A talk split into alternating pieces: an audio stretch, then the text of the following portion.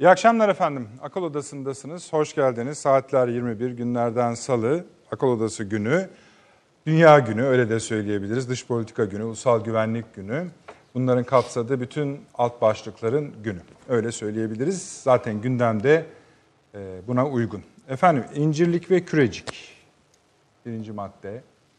E, Türkiye'nin incirlik ve kürecik üstlerine ilişkin ABD'ye ve doğal olarak Batı ve NATO'ya ilişkin, NATO'ya yönelik yaptığı açıklamaların yankıları sürüyor.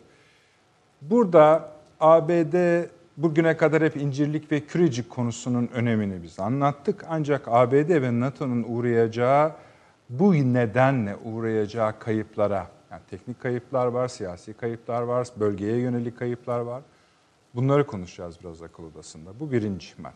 İkinci madde, İsrail'de Bunlar tabii hiyerarşik değil efendim. Konusu geldikçe de konuşuyoruz. İsrail'de bir ABD Başkanı Trump, Putin ve Netanyahu zirvesi gerçekleşecek. Bu zirve bölgenin tamamında bizi ilgilendiren konularla bağıtlı.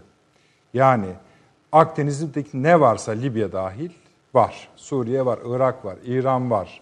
Yüzyılın planları meselesi var.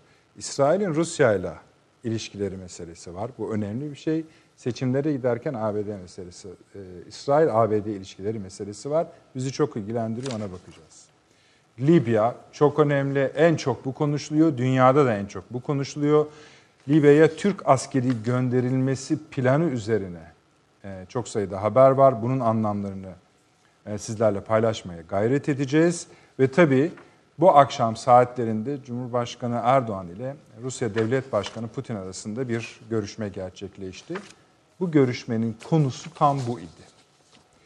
Bu konuşma burada bitmedi. Devamının geleceği anlaşılıyor. Bunun perde arkasını, o telefonda neler konuşulmuş olabileceğine de ilişkin yorumlarda yapacağız. Efendim, biz Akdeniz'de yaşanan gerginlikler üzerine mesela bir İsrail gemisinin, sondaj gemisinin, araştırma gemisinin Akdeniz'deki hareketliliğinin Türk donanması tarafından terslenmesini konuşuyoruz bir iki gündür. Onun geri çıkarılmasını bölgeden konuşuyoruz ama dünya e, Türkiye'den İsrail'e Akdeniz üzerinden bir davet gidip gitmediğini konuşuyor. Bu hayli önemsendi dünyada. Esasında bütün bölgeyi çözümlemek için de e, nasıl söyleyelim gerçekten böyle bir şey var mıdır, doğru mudur, değil midir bilmiyoruz ama çok sayıda bu konuda haber yorum çıkıyor. Türkiye'den şu ana kadar bunu yalanlayan bir ifade gelmedi. İsrail basınına bakarsanız üst düzey bir yetkili, Türk yetkilisi, dışişleri yetkilisi böyle bir davetin olduğuna ilişkin e, bir haber vermiş. Birçok yerde bu kullanılıyor, söyleniyor. Tabii böyle bir durum var mıdır yok mudur dediğim gibi teyit edilmiş değil ama varsa bambaşka bir Akdeniz konuşacağız demektir. Çünkü bunun arkasında hemen Mısır gelecektir. Çünkü Mısır Türkiye Yunanistan arasındaki gerginliğe de karışmayacağını peşinden söyledi. Yani bazı şeyleri takip ediyor. Evet burada tabii İsrail'in de e, bir hızlanması gerekiyor. Çünkü orada seçimler ve atamaların gerçekleşmesi gerek ki bu oluyorsa oluyor. Kanal İstanbul, Sevr ve Montreux neden yeniden ve şimdi gündeme geliyor, getiriliyor? Bunu konuşmamız gerekiyor. Bunların hepsi önemli. Türkiye'nin tüm Akdeniz'e yönelik bir politikası var. Bunun da isimlendirmeye çalışacağız bu akşam. Yani her oyuncuya ister Akdeniz çanağındaki sınırdaş ülkeler olsun, ister büyük oyuncular olsun. Bunlara yönelik bir plan uyguluyor. Şöyle denebilir bu plan için. Baskıla ve davet et. Yani eskiler biraz buna havuç sopa derler ama Türkiye'ninki biraz daha farklı. Onu tarif etmeye de gayret edeceğiz. Suriye, Mısır, Yunanistan'ın bu, bu tür davetlere ne cevap verebileceğini konuşacağız. Tabii şey de önemli. Mesela Çin, Rusya, ABD, Avrupa Birliği Libya mutabakatına hala sessizler. Bu akşam telefonda bahis biraz önce bahsettiğim telefon görüşmesinde konuşulmuş olabilir ama bu ana kadar sessizler. Bu da bir avantaj olarak değerlendirilebilir. Bölgedeki gaz rezervleri üzerine çok şey söylendi. Bugün bir parantez açmaya çalışacağız. Bir cep açmaya çalışacağız. İlk defa Sayın Cumhurbaşkanı'nın ağzından ki akıl odasında ilk ve çokça söylenmişti. Girit'in doğusu ifadesinden neden çok rahatsız oluyorlar konuşacağız. Aynen böyle dedi Sayın Cumhurbaşkanı. Ee, bazı uluslararası enerji firmalarının Ankara'dan davet aldığı da söyleniyor vesaire vesaire. Elbette Cumhuriyet Halk Partisi Genel Başkanı Kılıçdaroğlu ve CHP'nin Libya, İncirlik, Kürecik, İsrail gelişmeleri üzerinde bir takım açıklamaları var. bunları nasıl anlamamız gerektiği konusunda da e, biraz sizinle birlikte düşüneceğiz. Öte yandan burada keselim daha çok maddemiz var ama mesela şunlara da gönül ister ki değinmek arzusundayız zamanımız yetişirse. Mesela Hindistan bizim için Müslümanları açısından fevkalade önemli bir ülke. Delhi'nin aldığı bir takım kararlar var Müslümanlara yönelik ve şu anda Hindistan'da çok büyük olaylar yaşanıyor. Belki buna. Hatta hatta biliyorsunuz Necip Havlemitoğlu cinayetine ilişkin yurt dışında kritik bir isim gözaltına alındı. Eski özel kuvvetler subayı NATO FETÖ bağlantısı üzerinden bambaşka bir tartışmada gelebilir. Dediğim gibi başka konularımız da var. Onlara da zamanı yetiştirmeye sizinle birlikte gayret edeceğiz. Sayın Avni Özgüler var Yeni Birlik Gazetesi yazarı. Abi hoş geldiniz. Hoş bulduk. Niye geç kaldın abi? Zor yetiştirdik seni. Yok trafikte. Trafik İstanbul. Evet. Peki. Hoş geldiniz tekrar. Doçent Doktor Fahri Eren Endüstri Üniversitesi Öğretim Üyesi. Paşam hoş geldiniz. Teşekkür ederim. Çok mersi. Profesör Doktor Süleyman Seyfiyen Hocam burada her zamanki gibi eksik olmayınız. Hoş geldiniz. Hoş bulduk. Avni abi bu İncirlik Kürecik meselesini çok konuştuk ettik de. Evet. Şimdi hem Cumhurbaşkanı'nın hem de e, yani ilk önce Dışişleri Bakanı söyledi bu cümleyi biliyorsunuz yakın zamanda. Evet.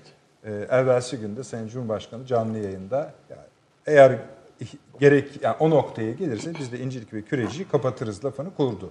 Kurmasına ama şunu söyleyelim ilk dış basında ilk defa bu kadar yükseltildi bu İncirlik ve Kürecik meselesi. Şöyle yapmak arzusundayız. Şimdi e, bizim basın da şöyle yapıyor. Orada da bir hani belki pencereyi genişletmek istersiniz. İncirliği çok öne çıkarıyoruz. Eyvallah önemli diyecek hiçbir şey yok. Nedenlerini de sayabiliriz. Küreciyi biraz sanki itip kakıyormuşuz gibi. Önemsemiyormuşuz gibi. Evet. E, fakat bu aşamada kapatılması gerekiyorsa e, Dışişleri Bakanı'nın e, şeyde de e, bu manada da bir konuşması olmuş idi. Ona da eğer hani bir değinirseniz evet. sevinirim. Oradan bir giriş yapalım. Şimdi e, Amerikan e, dışlarından da biliyorsun Esper'in bir şeyi var bu konuda. O da diyor ki yani Cumhurbaşkanı sözlerini tabii yola çıkarak e, savunmada savunma bakanından duymak istiyorum diyor. Ne demek istiyorlar? İlginçmiş evet. Yani şimdi tamam evet siyasi bir kişilik diyor Cumhurbaşkanı. O bir şey söylüyor ama ben Savunma Bakanı'nın ağzından da ne demek istediklerini duymak istiyorum diyor. Şimdi tabii bu her iki üstte artık burada defalarca konuştuk Konuş. yani incirliğin, küreciğin ne olduğunu, ne olmadığını falan konuştuk. Yani kürecik dediğimiz algı algılama kapasitesi son derece yüksek ve önemli bir radar üssü. Yani İran'ı gözlemek için Amerika'nın başka şansı yok. Yani bundan daha Rusya'yı yakın, da görüyor esasında. Yani Rusya'yı da görüyor. Bundan daha yakın şeyi Amerika'nın elinde sadece Romanya'ya koyabilir. Başka yok çünkü. Başka bir yerde böyle bir üs yok. Yani Rusya'ya koyarsa onu bilmem yani. Yani filan. İşte onun dışında yok. Şansı. İncirlik dediğimizde bir kez daha söyleyelim. Dünyada Amerika'nın dört üstünden yani üst adına layık dört üstünden birisi bu. Bunun benzerini yapmak için Amerika'nın öyle zannediyorum ki hiç göze alamayacağı büyük paralar harcanması lazım. Yani füzelerin nakli bile problemdir. Milyar dolarlarla ifade evet. ediliyor. 130 metre derinlikte nükleer silahlar. Bunların yeryüzüne çıkarılması, ambalajlanması, taşınması filan yani bunlar böyle kapatmak filan. Ha geçmişte oldu. Ne oldu? Kilit vuruldu kapısına o kadar. Ama yine asgari bir personel bu aletlerin bakımı, çusu, busu yani bunlar öyle hadi tahliye ettik, hadi güle güle denilince bitmiyor yani bu işler. Ayrıca bu da zaten Türkiye'nin de nihai bir kararı değil. Hani bir uzlaşmazlık Gayet o tabii. giderilece yani tekrar açılıyor. üzerinden gelen Tabii. bir cümle o. Evet, Biliyorsunuz orası. akşam Dışişleri Bakan, e, ABD Dışişleri Bakanlığı'nın da bir açıklaması oldu bu Ermeni sözde soykırım yasa tasarısı ile ilgili. Biz de biz kongrenin görüşlerini, senatonun görüşlerini paylaşmıyoruz dedi. Amerikan yönetimi bugüne kadarki pozisyonunu korumaktadır dedi. Yani kendi kongresine katılmadı ama bu ne demektir tam hani bir şey ne anlama geliyor? Yani onların tabii bir kıymeti harbiyesi yok. O nihayetinde bir bürokrat olarak e, işte Hani şöyle meclis düşünülüyor bizim- Avni bizim hani işte kongre böyle ama Trump bize daha yakın üzerinden gelen bir mesaj mıdır acaba? O da ne kadar yakın o da belli değil, değil tabii, tabii, Yani o, o, doğru. o ayrı. Ama önemli olanı şu. Türkiye Ermenistan'ı baskılaya, baskılasın. Ben buradan bir- daha önce söylemiştim. Bir kez daha söylüyorum. Burnumuzun dibinde bütün Ermenistan'ın elektriğini sağlayan bir nükleer santral var. Ve bu tehlikeli bir santraldır. Evet, konu. Yani Türkiye buna derhal Uluslararası Atom Enerjisi Komisyonu'nun şeyini, denetimini istemeli. Derhal ama istemeli. Bu konuda Rusya'ya başvurmalı, Amerika'ya başvurmalı. Hepsine bu patlayacak bu diye. Yani bu, bu bizim başımızda çok büyük ağrıtacak olan bir şey. Ama Ermenistan'ın bütün enerjisini buradan kaçıyor. Ermenistan dediğimiz ülke bizim depremden çıkmış Adapazarı gibidir yani. Söyleme sahiptir. Bizim hani böyle boru şeklinde bisküviler var. Evet. Alırsınız eve işte çay ikram edin, yanına koyarsınız. Bunlar öyle değil. Yer açılıyor, kutu açılıyor, yerde satılıyor tek tek orada. Askerine yekpare üniforma yapamadı Ermenistan. Yani Amerika'daki diasporanın gönderdiği parayla geçinmek durumundalar. O Karabağ filan dediğimizde ayrı, onlar da ayrı, kendi içlerinde de bir kavga halindeler. Ermenistan Karabağ'ı tanımadı.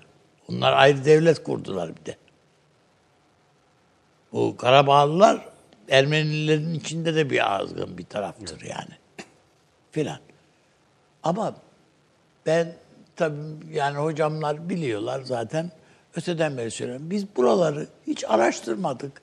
Ha- Haritaları dahil bilmeyiz. Neresinde ne var, ne olmuş. Bunların etnik farklılıkları neler, şu ne, bu ne filan bilmiyoruz. Yani bunları araştırmak, konuşmak, etmek filan filan lazım. Sadece bir tek şeyi size söyleyeyim. Gittiğimizde Erivan'da üniversitede bir konferansa yu- yuhalandık tabii normal bir şekilde. Efendim e, bir de şeyler fırlattılar falan filan. Neyse tam ben çıkıyorum beni öyle çok sert böyle bağıran bir, bir küfürle böyle bağıran bir hanım kız hanım kız değişim lafın gelişi hani aradan zaman geçince ben de yumuşadım yani. Ondan sonra kapının çıkışında, üniversitenin çıkışında bana geldi. Ben ürktüm yani. Tek, ben tek başınayım yani orada. Dedi ki Avni Bey ben de dedi şey yapmıyorum ama dedi anneannem sizi görmek istiyor dedi. Beni nereden tanır? Yok sizi tanımaz da dedi yani. Türkiye'den bir gazeteci. Konferans için gelmiş. E, görmek istiyor. Gitsem bir türlü, gitmesem bir türlü çok yakın dedi. Şurada işte bir sokak var aramızda falan. Başına ne gelir belli değil. Gerçi e, yani haber haber var yani birilerinin orada olduğundan falan. O ayrı mesele de. Ama hani erkekliğe pislik sürmeyelim diye gittim yani açıkçası. Kardeşim kadın zeytinyağı o yokluğun içinde, yokluk var ya resmen. O yokluğun içinde zeytinyağlı dolma bilmem ne şu bu filan filan filan yapmış. Bir, bir şeyler yapmış. Geldim, girdim, geldi, sarıldı ve vatan kokuyorsun dedi. Şimdi biz bütün bunları göz önüne alarak bir siyaset üretmeliyiz. Yani hani her seferinde üniversiteler, akademiler, siyaset üretmekten falan söz ediyoruz. Mesele sadece şey değil, adamlar beş para parasız. Aç resmen. Bunu bir bilmemiz lazım. Ruslar da bu açlığı kullanıyor. Amerikalılar da kullanıyor. Amerika'daki diasporanın hiç umuru değil. Diaspora bir ticaret metaıdır yani. O bir sektör. Diaspora sektörü var. Tamam mı? Yani soykırım sektörü var. Ee, Çok iyi para getiriyor işler falan filan.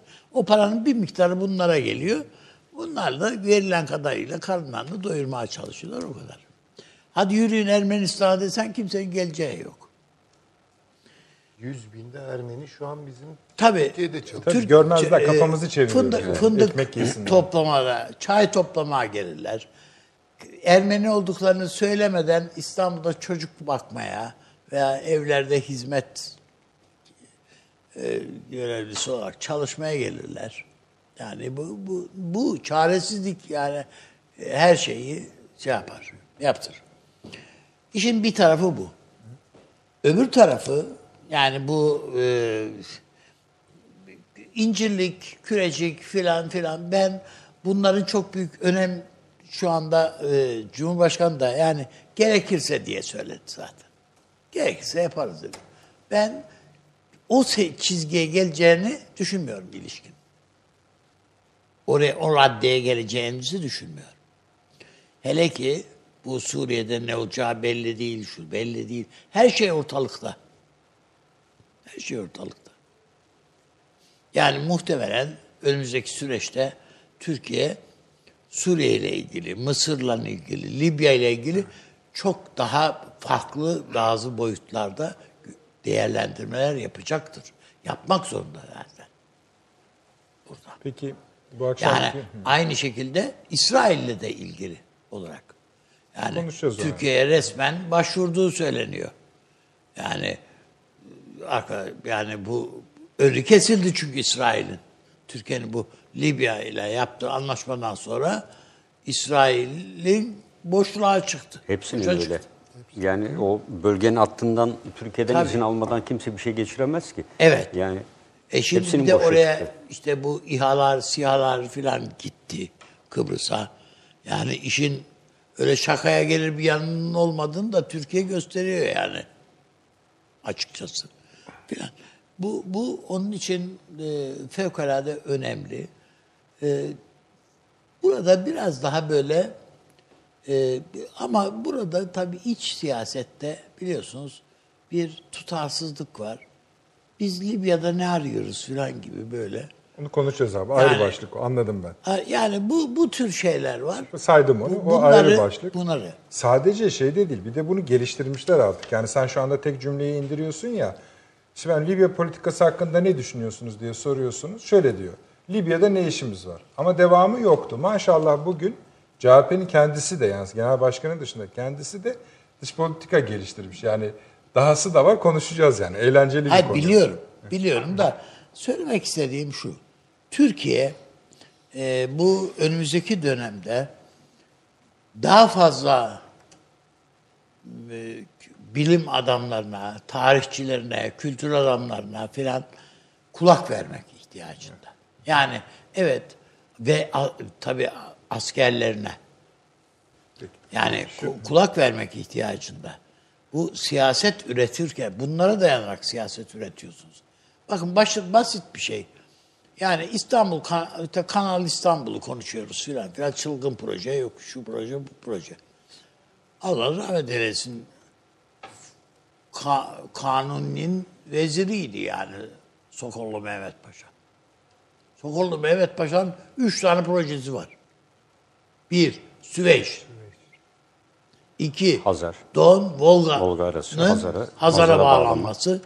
Ki Ruslar gerçekleştirdiler Destek bunu. Yani kazıya başlamıştı, yarısını da getirdiydi. Üçüncüsü Sakarya, İzmit, İstanbul Boğaz projesi. Onda da kazı başlatıydı. Mühendisinin, müteahhitinin adım adı vardır yani.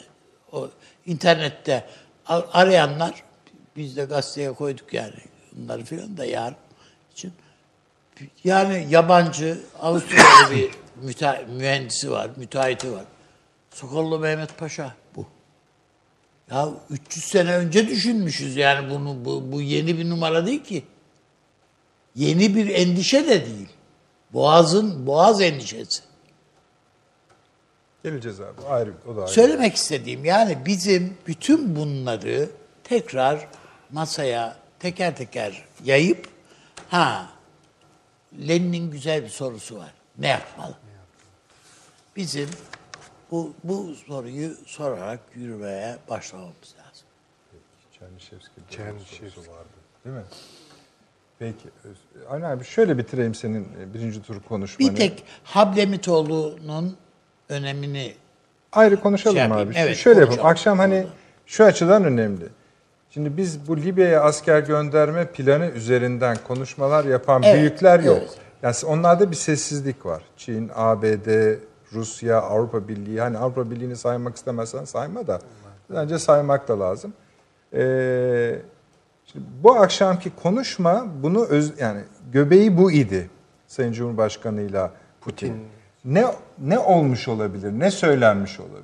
Çünkü o da sıkışmış durumda. Rusya'nın da orada bir sıkışıklığı var çünkü. Ben Sonuçta Rusya'nın Türkiye şunu söyleyebilir. asker- ne şu yapıyorsun orada saatten sonra diyebilir. herhangi bir yere asker göndereceğine ihtimal Türkiye'nin mi? açıkçası. Türkiye. Hayır Rusya. Rusya. Ha, tabii. Rusya'nın Ha, tamam. asker göndereceğine ihtimal vermiyorum. Tamam eyvallah. Yani Bir de kendi şartları olsa kendi başına sürer. Yani asker lazım Rusya'ya. Yok. Parasını veriyor. İşte bir şirket var. Onlar jandarma birliği gibi bir şey gönderiyorlar filan. O kadar. Ama il- ilginç olanı Rus bayrağını dalgalandırma izni vermiyorlar onlara da. Ellerinde Rus bayrağı yok. ne söyleyeyim? Yani öyle Rusya kendisi devlet olarak orada görür yapmaz onu. şey göstermiyor yani. Bayrak göstermiyor. Söylemek istediğim Rusya Ankara ile işbirliği halinde olacak kardeşim. Bunun bir şeyini size söyleyeyim. Bu Cezayir'e e, kriz çıktığında bu bahar işte Arap, Arap ne filan. E, Sarkozy ile aynı anda e, Sayın Cumhurbaşkanımız şeydeydi. Oradaydı. Cezayir'deydi. Düşünebiliyor musunuz? Sarkozy orada dışarıda bekliyor. Cezayir'in devlet yöneticileri ve Tayyip Bey cuma namazı kıldılar beraber. Bu aynı secdeye baş koyabilen insan olmak orada. Bu Eyvallah. Libya için de geçerli, hepsi için geçerli bu. Eyvallah. Yani orada geçen hafta zannediyorum hocam söylediydi. Kardeşim bu oranın kabul edeceği insan. Diyalog için. Yani e, adam zaten Fransızca konuşmaktan bizar yani. Yani Sarkozy'ye bir yatıp küfrediyor, bir kalkıp küfrediyor. Adam. Şimdi bu adama sen ne anlatacaksın da falan yani. Ama senin dilinden anlıyor bu. İki, sen kazık atmamışsın. Bu, bu- buna. Üç, tarihte yan yana savaşmış. Libya için. Yani Türkiye'nin kurucu babaları Libya için savaşmışlar. Üç, Libya'nın dini lideri de Türkiye için kalkmış gelmiş.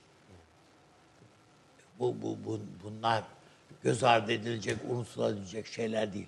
Onun için yani bizim Şeyh Sunisi'yi filan tekrardan o coğrafyanın önüne koymamız lazım. O ilişkileri tekrar parlatmamız lazım. Peki abi. Süleyman Hocam siz de tekrar eğer hani incelik ve kürecik üzerinden bir giriş yapıp bu son telefon konuşmasını da e, yorumlayabilirsiniz. bu, evet yani bu bence o an gündeme gelmiş olan bir şey. yani böyle planlanmış bir şey yok. Böyle üstleri mi söylüyorsunuz? Tabii Ha, tabii. tamam. Yani iş oralara geldi mi zaten çok başka şeyleri konuşmamız gerekiyor. En azından şunu söylemiş oldu Sayın Cumhurbaşkanı. işi buraya getirmeyin. Bu Amerika'ya mesajdır. İş buraya geldi demek değil o. Ermeni Evet. tasarısı Ta- yüzünden çok bile değil. doğru. Evet, Evet. yani E zaten adamlar çıktı. hiç söyledi. önemli değil. Ermeni ta- e, soykırımı, sözde soykırımı tasarısı kabul edilmiş, ilan edilmiş. Hiç önemli değil bu. Buna karşı mütekabiliyet ben, ben olsam şunu yaparım. Türkiye Cumhuriyeti Büyük Millet Meclisi'ni toplarım. E, Kızılderili soykırım üzerine bir karar çıkarırım. Yani mütekabiliyettir bu yani. Evet. Ne, al bunu peki ben de bunu söylüyorum sana hadi bakalım. Veya Hocam Afrika'dan Vietnam, Vietnam halkını Vietnam katletti yani. e, yani hani mesela Onu da bir başka vesileyle hani kullanırız. muadil Hepsini şey arıyorsak aynı topraklarda yaşayan Evet, otokton bir halkı yok etmek falan gibi bir şey Evet, söyleniyorsa öyle, muadili budur. E, bunu belki zaman içerisinde Azerbaycan parlamentosu da kabul edebilir. Olur ha. Zamanla. Ya da yani Pakistan kabul eder. Veya hiç etmesinler. Önemli değil. Türkiye bunu bir kere dünya gündemine sokmuş olur. Edebilme ihtimalini siz gündeme getirmiş oluyorsunuz. E, edebilirler. Belli olmaz. Tabii tabii. Belli olmaz bu Ha, iş. Ben de aynı fikir. Yani Türkiye'de bunun öncülüğünü yapsın. Yeter ya yani bir milyonlarca Kızılderiliyi, yerli Kızılderiliyi yok ediyorsunuz. Bir de üstelik öyle filmler yapıyorsunuz ki ya bunlar yok edilmeyi hak eden vahşi, e, alçak bir topluluk. Halbuki adamların kültürleri, edebiyatları, e, folklorları e, filan ortaya çıkıyor. Muazzam bilge bir halk. Hocam söylemesi ayıptır. Yani bunların bir önem mu, kuvvetle muhtemel ki Türk. E, o da olabilir yani. Öyle bir Onu- halk yani. Evet Remzi Oğuz, Rahmetli Remzi Reha şey, Oğuz- Reha Oğuz, e, Türkan bunu Türkan iddia ediyordu. Evet. Ha, bunları Yani- yazdı çizdi yani. Hiç önemli değil. insan bunlar. İnsan. tabii canım öyle. E, çok daha zorlarlarsa e, şu köle ticaretini hatırlatırız. Vesaire. Yani Amerika'nın bu konuda günahları biter mi? Fransa'nınki biter mi? Hollanda'nınki biter mi? Yani bunların çok çirkin bir tarihleri var. Korkunç bir tarihleri var. Ama yani şunu demeye getirdi. Yani bu gerilimli süreci biz yönetiriz. Yani gereği neyse ben öyle okuyorum. Satır aralarını öyle okuyorum. Ee, biz bu işten caymıyoruz. Bizden geri adım atmamızı beklemeyin. İşleri tırmandırırsanız buralara Ankara kadar şöyle gider. görüyor olabilir mi Efendim? Süleyman Hocam? Şöyle görüyor olabilir mi Ankara? Bu meseleler biraz ABD iç politikasındaki rakiplerin ürettiği ve ne yazık ki buradan Türkiye'ye de zararların çıktığı bir tablo gösteriyor. Bu tablonun sonuçta bize eğer kendi içinizde tırnak içinde bağışlasın diyeceğim tepişirken bize bir şeyler sıçratmaya gayret ediyorsanız işte bu tür sonuçları da olacaktır. Çünkü Ee, mesela o kadar düşündüğünü zannetmiyorum. Yani öyle düşündüğünü zannetmiyorum Ankara'nın tabii. Belki de yanılıyorum Tabii, ama tartışmak yani benim değerlendirmem acizane şudur. Ee, çünkü ortada sadece bir kanat yok. Yani Cumhuriyetçiler ve Demokratlar aynı telden çalıyorlar. Ciddi bir şey. Ama bu e, sesin Amerikan toplumunda bir karşılığı yok. Orada da başka bir tını üzerinden, başka bir frekans üzerinden Trump'ın telinden gelen ses var. Yani bunlarda akort olmuyor yani. Şimdi gördüğümüz bu. Dolayısıyla hani bence bir kararlılık ifadesidir o. Yani şey, Sayın kongre, Cumhurbaşkanı ha Cumhurbaşkanı. Yani biz caymayacağız. Bizden şunu beklemeyin. Ay yanıldık. Tekrar NATO içerisindeki esas vaziyetimize geçiyoruz. Selam duruyoruz NATO'ya falan. Böyle bir şey olmayacak. Geçinmek istiyorsanız bunun gerekleri var. Türkiye'nin ulusal hassasiyetlerini tanıyacaksınız. Ha, işi tırmandırırsanız, daha daha tırmandırırsanız bunlar da gündeme gelir dedi. Hocam Yani zaten kadar- bugün bak, mesela. Merkez Kuvvetler eski komutanlarından birisinin bir Tabii. açıklaması var. Yani bütün bu siyaset Türkiye'yi dışlayan siyaseti Amerika'nın yanlıştır. Biz bir terör örgütü adına Türkiye'yi kaybetmek noktasına geldik. Zaten İşte Dışişleri yani Bakanları da söylüyor. yani. Türkiye'deki Şey, işte NATO'cu yani. çevrelerin sızlanması gibi bir şey bu şimdi. Yani Türkiye dikkat etmeli canım. Amerika ile de bu kadar gerilmez bu ipler. E Amerika aynı hesabı niye yapmıyor? Şimdi Türkiye'yi neyle suçluyor Amerika Birleşik Devletleri'ndeki bu yetkili ağızlar? Bir NATO ülkesi olarak Ruslara yakın durmakla. İyi de durduk yerde mi oldu bu? Bir de o soruyu sorsunlar. Peki bu tip işte yaptırımdır e, Türkiye'nin Hocam ulusal bir NATO ülkesi gururlarını olarak teröristle iş ittifak yaptılar. evet rencide edecek adımlar atmak Türkiye'yi bu çizgiden çıkaracak mı peki? Yani Türkiye dönüp ay evet size karşı biraz vecibelerimizi yerine getiremedik deyip özür mü dileyecek? Hayır. Dolayısıyla her sıkıştırmada Türkiye biraz daha buradaki pozisyonuna yani Avrasya mı diyeceğiz buna ne diyeceğiz bilmiyorum. Türk-Rus yakınlaşması diyeceğiz. Rusya-Türkiye yakınlaşması buraya doğru gidiyor. E bunun da bir hesabını Libya üzerinden matematiğini Rusya, yapsın. Türkiye belki de ABD paslaşmasına ayrı bir bahis açarız bu akşam. Ee, şimdi de Sayın e, Cumhurbaşkanı Yardımcısı Oktay'ın bir açıklaması var. Şimdi geldi. Ee, uluslararası arenada Türkiye'nin çıkarları doğrultusunda herhangi bir şekilde hesap vermez. Biz hesap sorarız diyor. Ee, gerekirse de diyor asker de göndeririz. Gerekirse Akdeniz'de sondajda yaparız. Gerekirse sınır ötesi operasyonda yaparız. İşte bunların Bunun hepsi vermeyiz Türkiye'nin eli. Bakın bu kadar kararlı götürüyor Türkiye ve belli bir coğrafya. Tabii, bu tabii, coğrafyada bize yakın bir coğrafya. Çünkü bu lafları şimdi şöyle de düşünüyorlar. Yani Suriye'de Rusya neyse Libya'da da Türkiye o pozisyonda olacak. Şimdi senaryoya bakıyoruz aşağı yukarı aynı. Evet Suriye hükümeti de Rusya'yı çağırdı. Yarın Libya'nın meşru hükümeti de Türkiye'yi çağırınca gidecek. Ama Rusya'nın oraya gitmesiyle Türkiye'nin gitmesi aynı şey değil. Hüseyin Hocam kesiyorum. Bir de Avrupa Birliği'nden bir açıklama geldi şimdi. Türkiye Dele- Delegasyonu Başkanı'na sormuşlar demişler ki bu Türkiye Cumhuriyeti Cumhurbaşkanı Sayın Erdoğan'ın İncirlik ve Malatya'daki radar üssü üzerinden bir açıklaması var ne diyorsunuz diye. Ee, demiş ki Türkiye Cumhuriyeti Cumhurbaşkanı pek çok, pek çok defa Türkiye'nin Batı İttifakı, Transatlantik İttifakı'nda yer almasını istediğini ifade etmiştir. Avrupa Birliği bu görüşü desteklemektedir. Bu da üye devletlerin kendi menfaatleri ve çıkarınadır. Türkiye her şeyden önce Batı güvenliğinin de içinde yer alan bir ülkedir. Evet. Bu, diyor. Bunu Esasında söyleyen, bu. Bunu söyleyen PESCO'yu çok isteyen biri. Biri, yani o kimmiş? Evet, Avrupa Birliği. Türkiye Delegasyonu Başkanı ki ben e, hatırlıyorum bu büyükelçi yani. Evet. Yani şimdi e, Yani aslında burada, tam girmiyorlar yine. Ama bakın girmezler.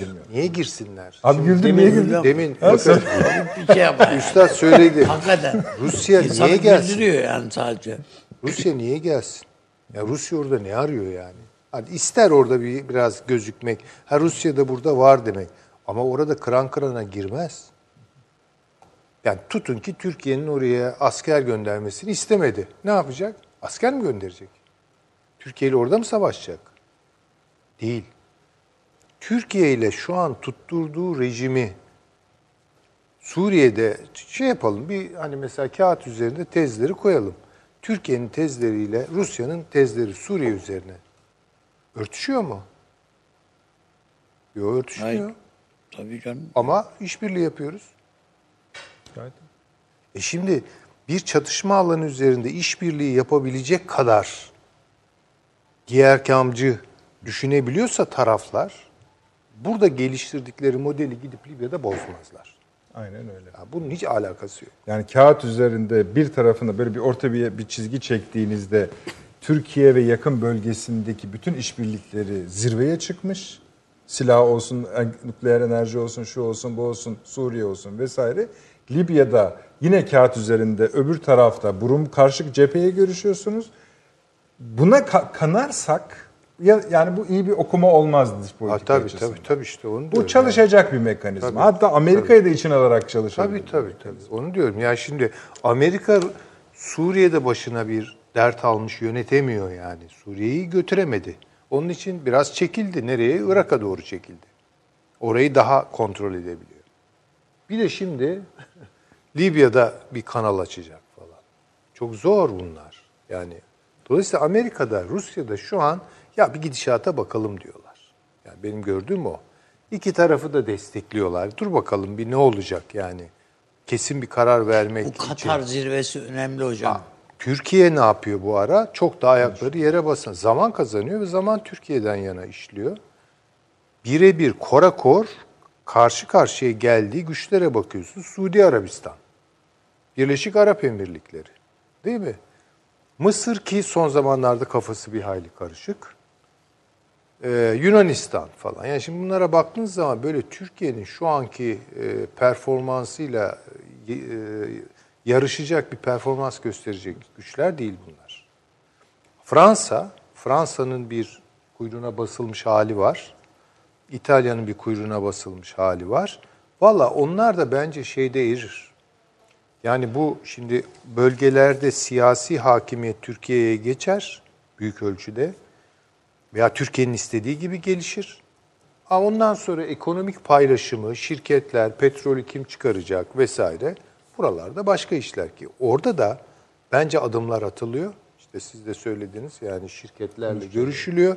Gazprom da girer orada işin içerisine. Fransız Türkiye bunu zaten de- yaptığını söyledi diyebiliriz. Yani Tabii sağlam onu, onu yaptıktan sonra kime ne yani Yunanistan'ın kara kaşına göre kara gözüne mi? Böyle bir şey yok.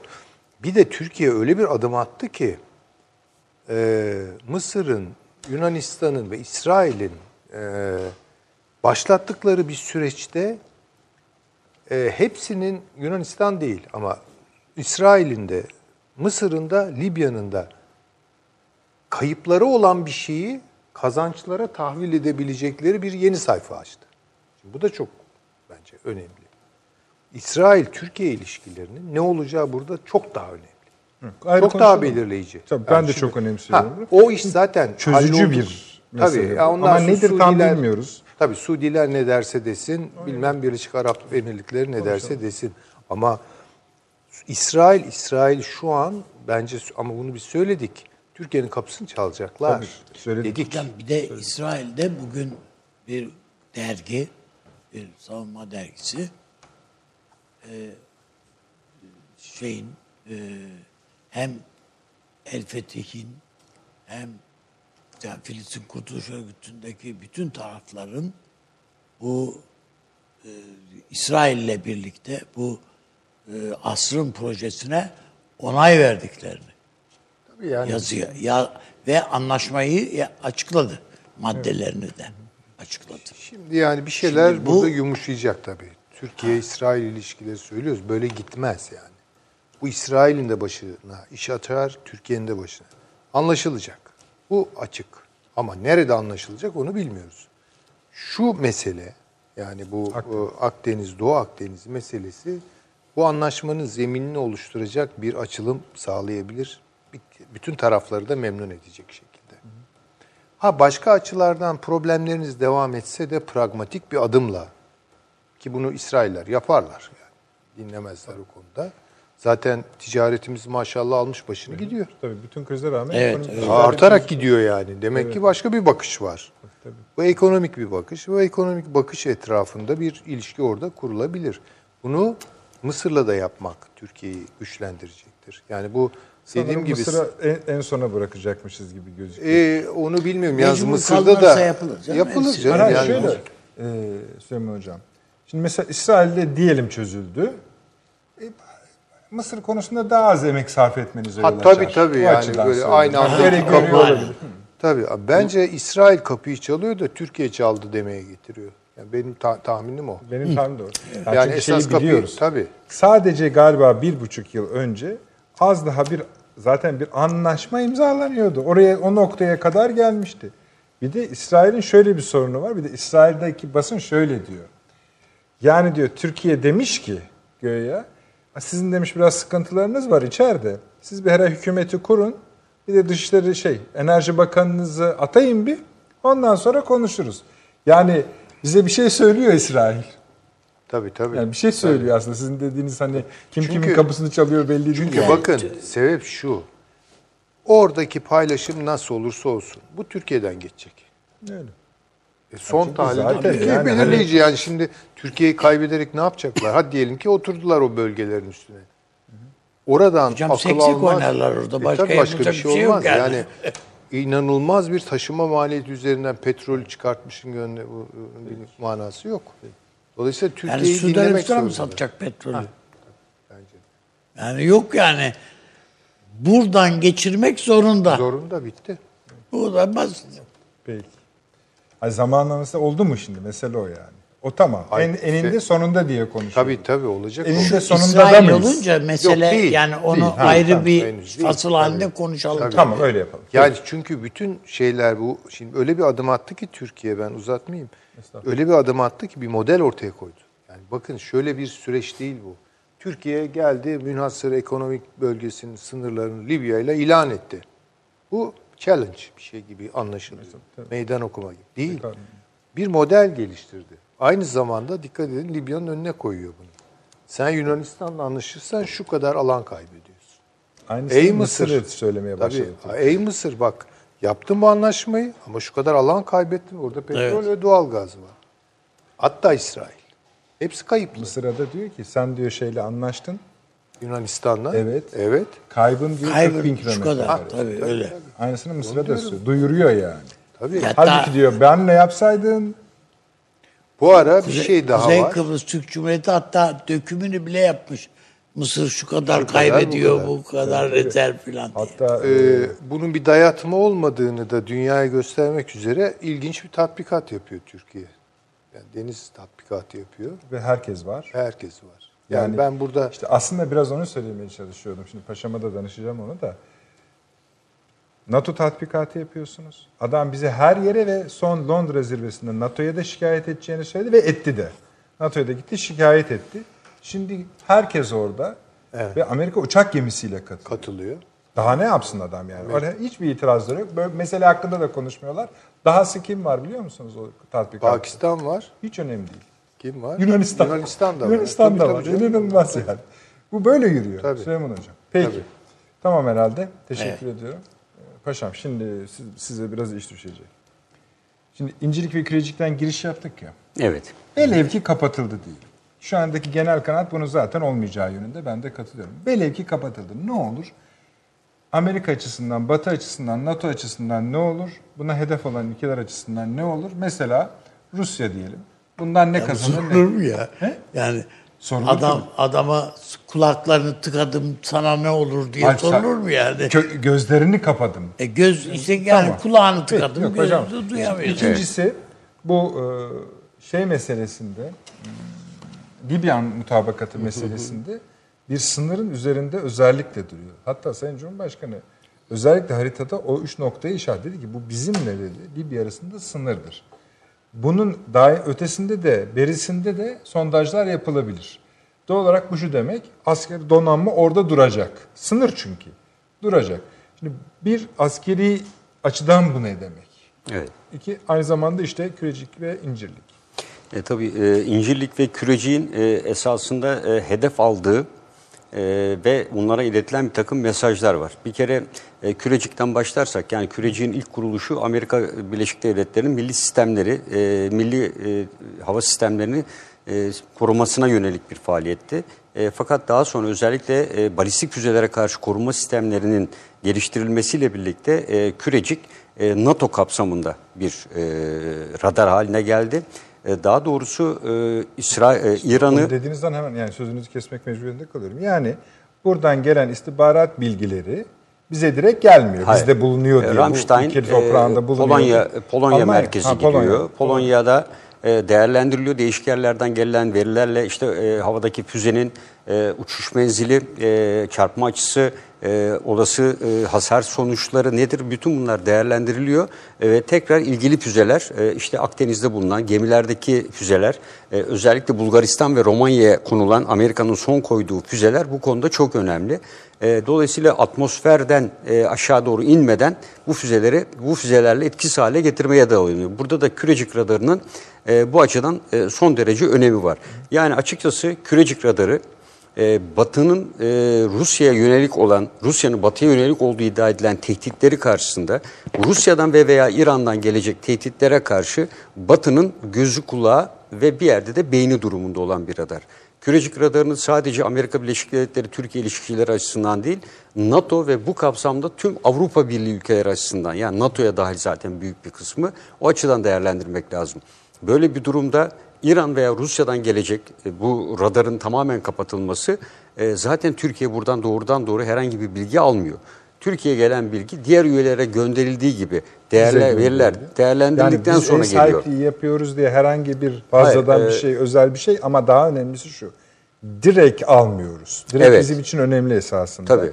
Bunu da şunun için soruyorum. Bu S-400'lerin gelmesinin o bölgede kullanılacak olmasının bir sebebi olarak da bunun Şimdi önemli olan bir şey var. Gerçi paşam daha iyi bilir. Şu. Yani Evet, onun için bu- konuşuluyormuş. Algılama yapılıyor. Efendim bu Polonya'da değer, merkezde değerlendiriliyor. Oradan Akdeniz'e filan. Bütün bunların süresi ne kadar biliyor musunuz? 14 saniye. 14 tabii tabii. Yani e, çünkü füzelerin Yani e, 14 atıl- saniyede bitiyor bu iş. Füzenin ilk atılışı ve bu atmosfere çıkarak e, orta ve uzun menzilli balistik füzelere karşı yani Amerika'nın füze kalkanı projesinin e, balistik füzeleri koruma sisteminin en önemli yapı taşlarından birini oluşturuyor. Mesela İncirlik bu ayarda değil esasında. İkisini mukayese yaparsan hangisi önemli dersen yani e, açıkçası Kürecik kürecik, radarı kürecik e, daha çağ daha önemli.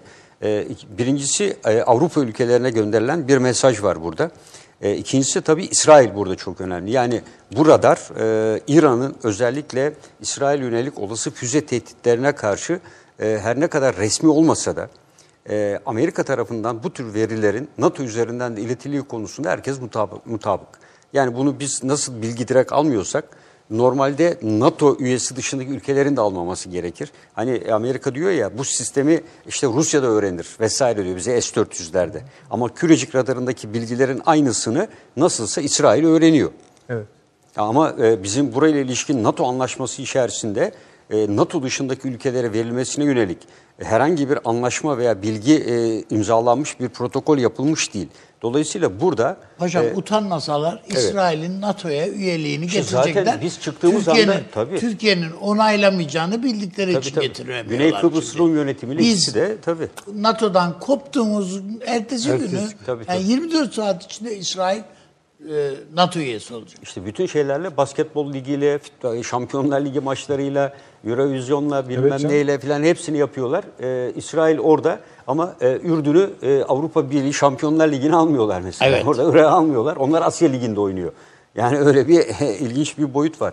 E, Kürecik radarının e, dolayısıyla İsrail açısından e, önemi de aynı değerde. Yani her ne kadar bilgi el altından Amerika tarafından buraya veriliyor olsa da e, bunun e, iki karşıda bu mesajın iki alıcısı var. NATO'da görev yaptınız. Evet. Yani el altından filan değil, alenen veriliyor. E, tabii yani o zaten e, ama e, Yani baktığımız zaman Muhtemelen S-400 bütün NATO üyelerinin e, muta, oy bilir. Yani, Yani alenen oy öyle vermemişler ama yani e, bunu zaten Bulgaristan, kabul Romanya etmişler. ne diyecek? Kendi topraklarında zaten bunu ateşleyecek füzeler konuştu. Evet. Estonya, Letonya, Litvanya buna ne diyecek? Polonya zaten bu işin radarın e, değerlendirmenin olduğu bir merkez. Buna ne diyecek? E, e, Batı Balkan ülkeleri zaten e, bu kapsamda eli her türlü şeyle NATO'ya bağlı. Dolayısıyla burada ama temel sorun Letonya, Litvanya gibi özellikle Orta Avrupa ve Rusya ile komşu olan ülkeler açısından son derece önem taşıyor. Almanya, Fransa açısından bu kadar önem olduğunu değerlendirmiyorum. Ama bu ülkeler özellikle Rusya'nın tehdidini e, kendileri açısından daha yakından hissettikleri için bu ülkelerin NATO kapsamında yapacakları girişimler e, Türkiye açısından bir artı değer taşıyabilir. Yani siz Türkiye'nin e, değerini yapmıyor, ikide bir Türkiye'ye yönelik bu tür girişimlerde bulunuyorsunuz ama e, Türkiye'nin bu önemli olan bu radarı e, NATO'nun ortak müttefiklik duygularıyla ve 5. maddenin kapsamında her şeyle hayata geçiriyor. Esasında NATO'nun ilerideki üssü ve çok büyük bir risk yani İran'ın olası bir NATO ile ve Amerika ile harekatında ilk hedeflerden birisi olacak yerdir burası. Ve topraklarında NATO'nun korunması uğruna çok ciddi iki risk barındırıyor. İncirlik üssü ve kürecik radarı. E, NATO en büyük sınavını Ukrayna'da verdi.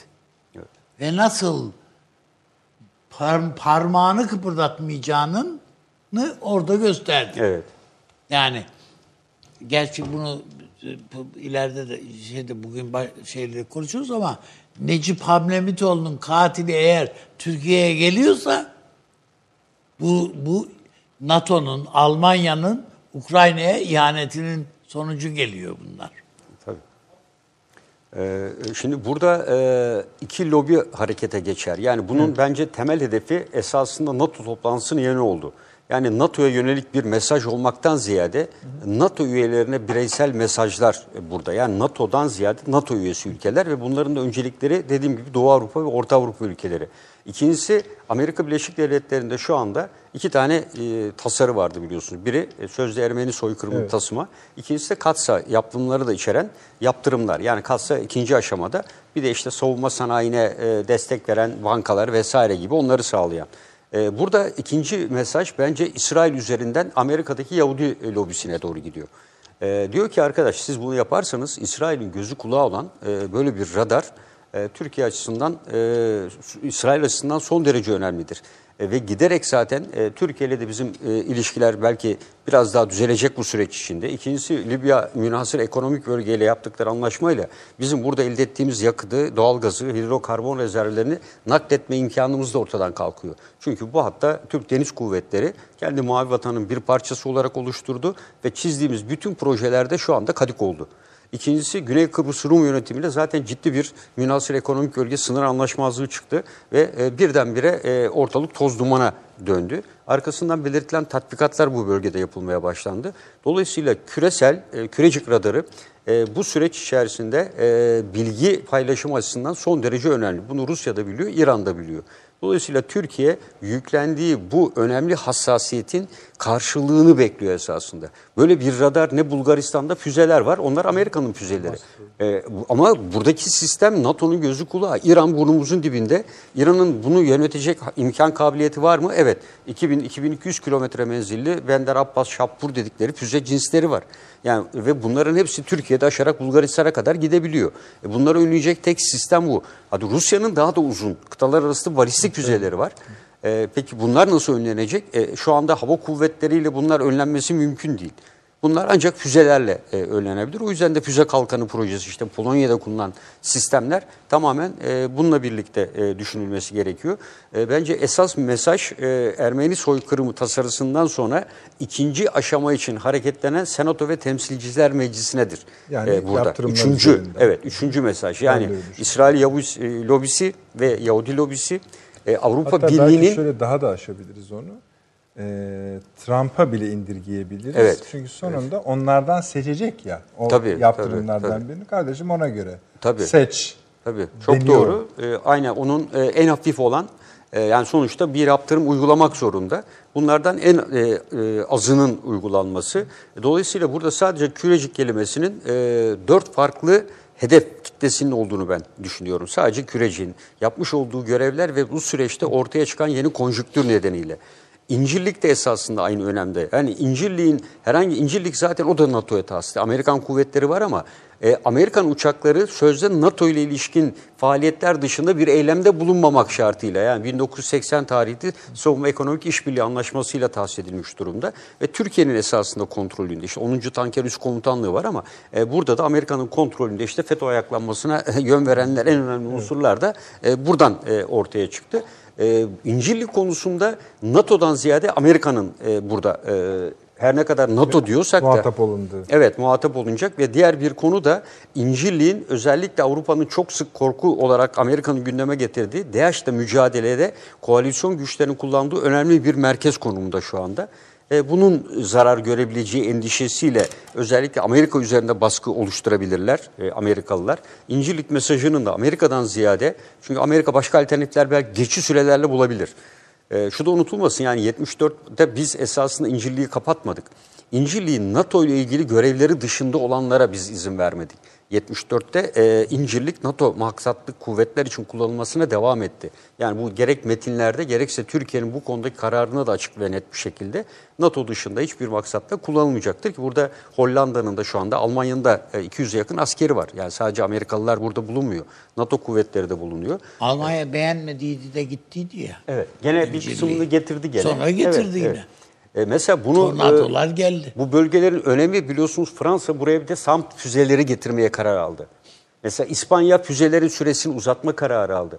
Bunlar da NATO içinde esas her ne kadar Fransa ile NATO'nun beyin ölümü vesaire gibi kavramlar olsa da bu iki ülkenin de birinin Patriot'ları bulundurmaya devam etmesi hatta Türkiye İspanya'ya teşekkür etti. İkincisi de Fransa'nın en gelişmiş Avrupa'nın füze sistemi olan SAMP'tı bu kanada getirerek burada Türkiye'ye dışarıdan yönelik bir tehditte karşı NATO kapsamında kullanmaya karar vermesi. Yani Biraz bu da pazarlıyor galiba. Tabii, reklam yani yapıyor. tabii galiba. reklam yapıyor ama sonuçta Türkiye'nin önüne canım, önemli bir e, artı değer sağlıyor. Bakın yani bu bölgede E, bu da var diye. Dolayısıyla bu iki mesajın muhatapları bunlar. E, ancak bence e, önemli bir e, diğer bir konu e, da var. E, bu konu Burayı unutmayın da. Tamam. Bu incelik üstüne ilişkin hem bizim biz, bizde pek yok ya dışarıda bu konuya ilişkin makalelerde Nail Bey değindiği için onu tekrar anımsadım ben. Bu nükleer silahların taşınması meselesi problem mi ya? E, yok yani şu anda Amerika'nın e, Hani bir de NATO'nun maddi boyut olduğu belli de. Yani Yok yok açısından. problem e, hiçbir problemi yok. Yani bunun atma vasıtaları herhangi bir yerde olduğu sürece bunların taşınmasının bir sorunu yok. Bunlar en son modernleştirildi. Şu andaki resmi kayıtlara göre Almanya'da, Belçika'da, Hollanda'da, Türkiye'de ve İtalya'da 180 tane yeni geliştirilmiş e, eski s- nükleer silah var. Bunların e, sanırım e, 50-60 civarı e, İncirlik bölgesinde yer alıyor. Yani bunların e, buradan zaten e, korunan koruganlı e, ve Gayet e, özel yapılmış yerlerde bunlar saklanıyor. E, atma vasıtaları da zaten mevcut. E, dolayısıyla bunların buradan alınıp götürülmesi o kadar zahmetli bir iş değil. Ama Yani- böyle el, el bombası gibi hani filmini E, çektim tabii, tabii, patlasın öyle, diye bir e, şey tabii, yok. Tabii. tabii. O Yani Atma bunlar, e, Patlamaz yani. E, tabii. E, tabii atacaklar. Ya dolayısıyla bunu biliyorsun geçen hafta da söyledik. Amerika'da da sık sık gündeme getiriyor. Yani Türkiye bize her fırsatta inciliği başımıza vuruyor.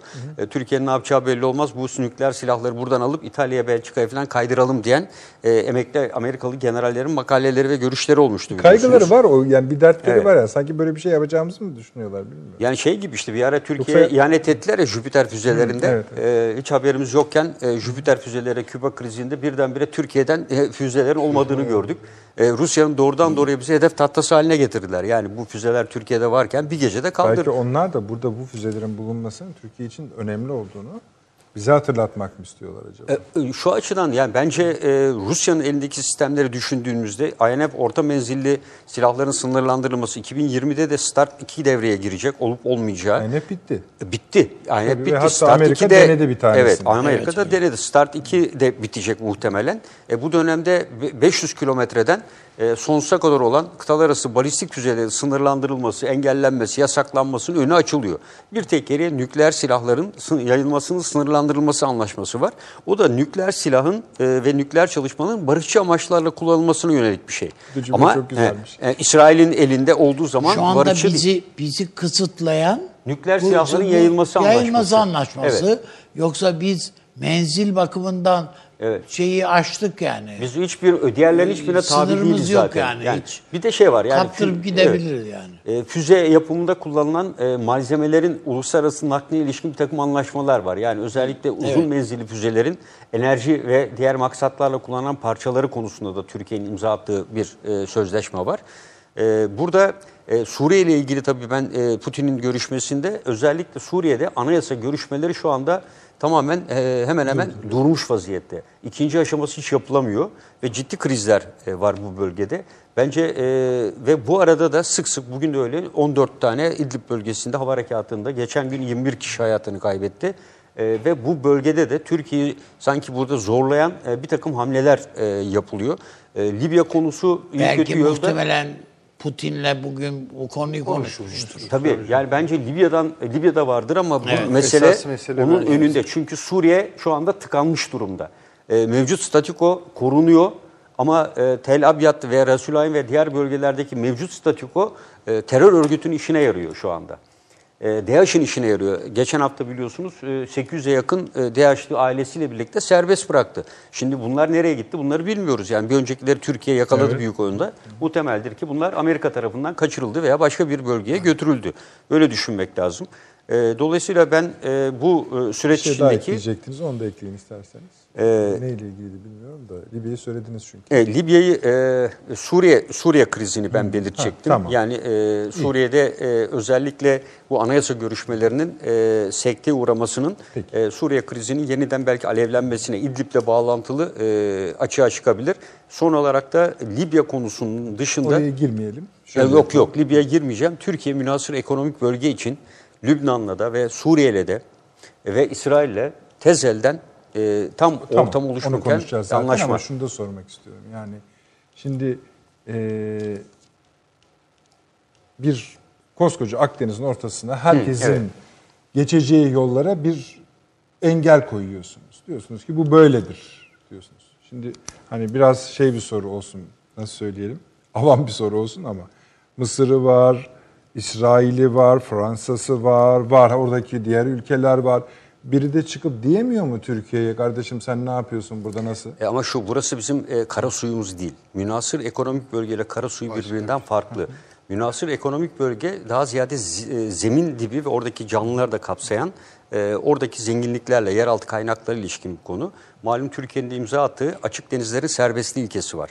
Dolayısıyla deniz üzerinde barışçıl amaçlarla Türkiye tehdit oluşturmadığı müddetçe e, normal e, gemilerin geçişinde herhangi bir engel olma Zaten hakkımız söz konusu değil. Bu bahis konusu ülkelerin Evet. tamamının sessizliği de biraz bu herhalde. Evet, evet tabii. Biraz Ama da- zemine dokunamazlar. Zemine Yani şu anda dokunamaz. zeminden e, zemin Balık bizden sorulur. avlayamaz Yani mesela. üst kattan ne Balık- yaparsa balıkçılık yapar. yapamaz. Evet, balıkçılık yapamazlar. E, bu bölgeler içinde. Peki. Buna biraz daha devam edeceğiz ama sonra bir sonraki konumuz efendim İsrail olacak. Bir reklamlara gidip gelelim devam edeceğiz.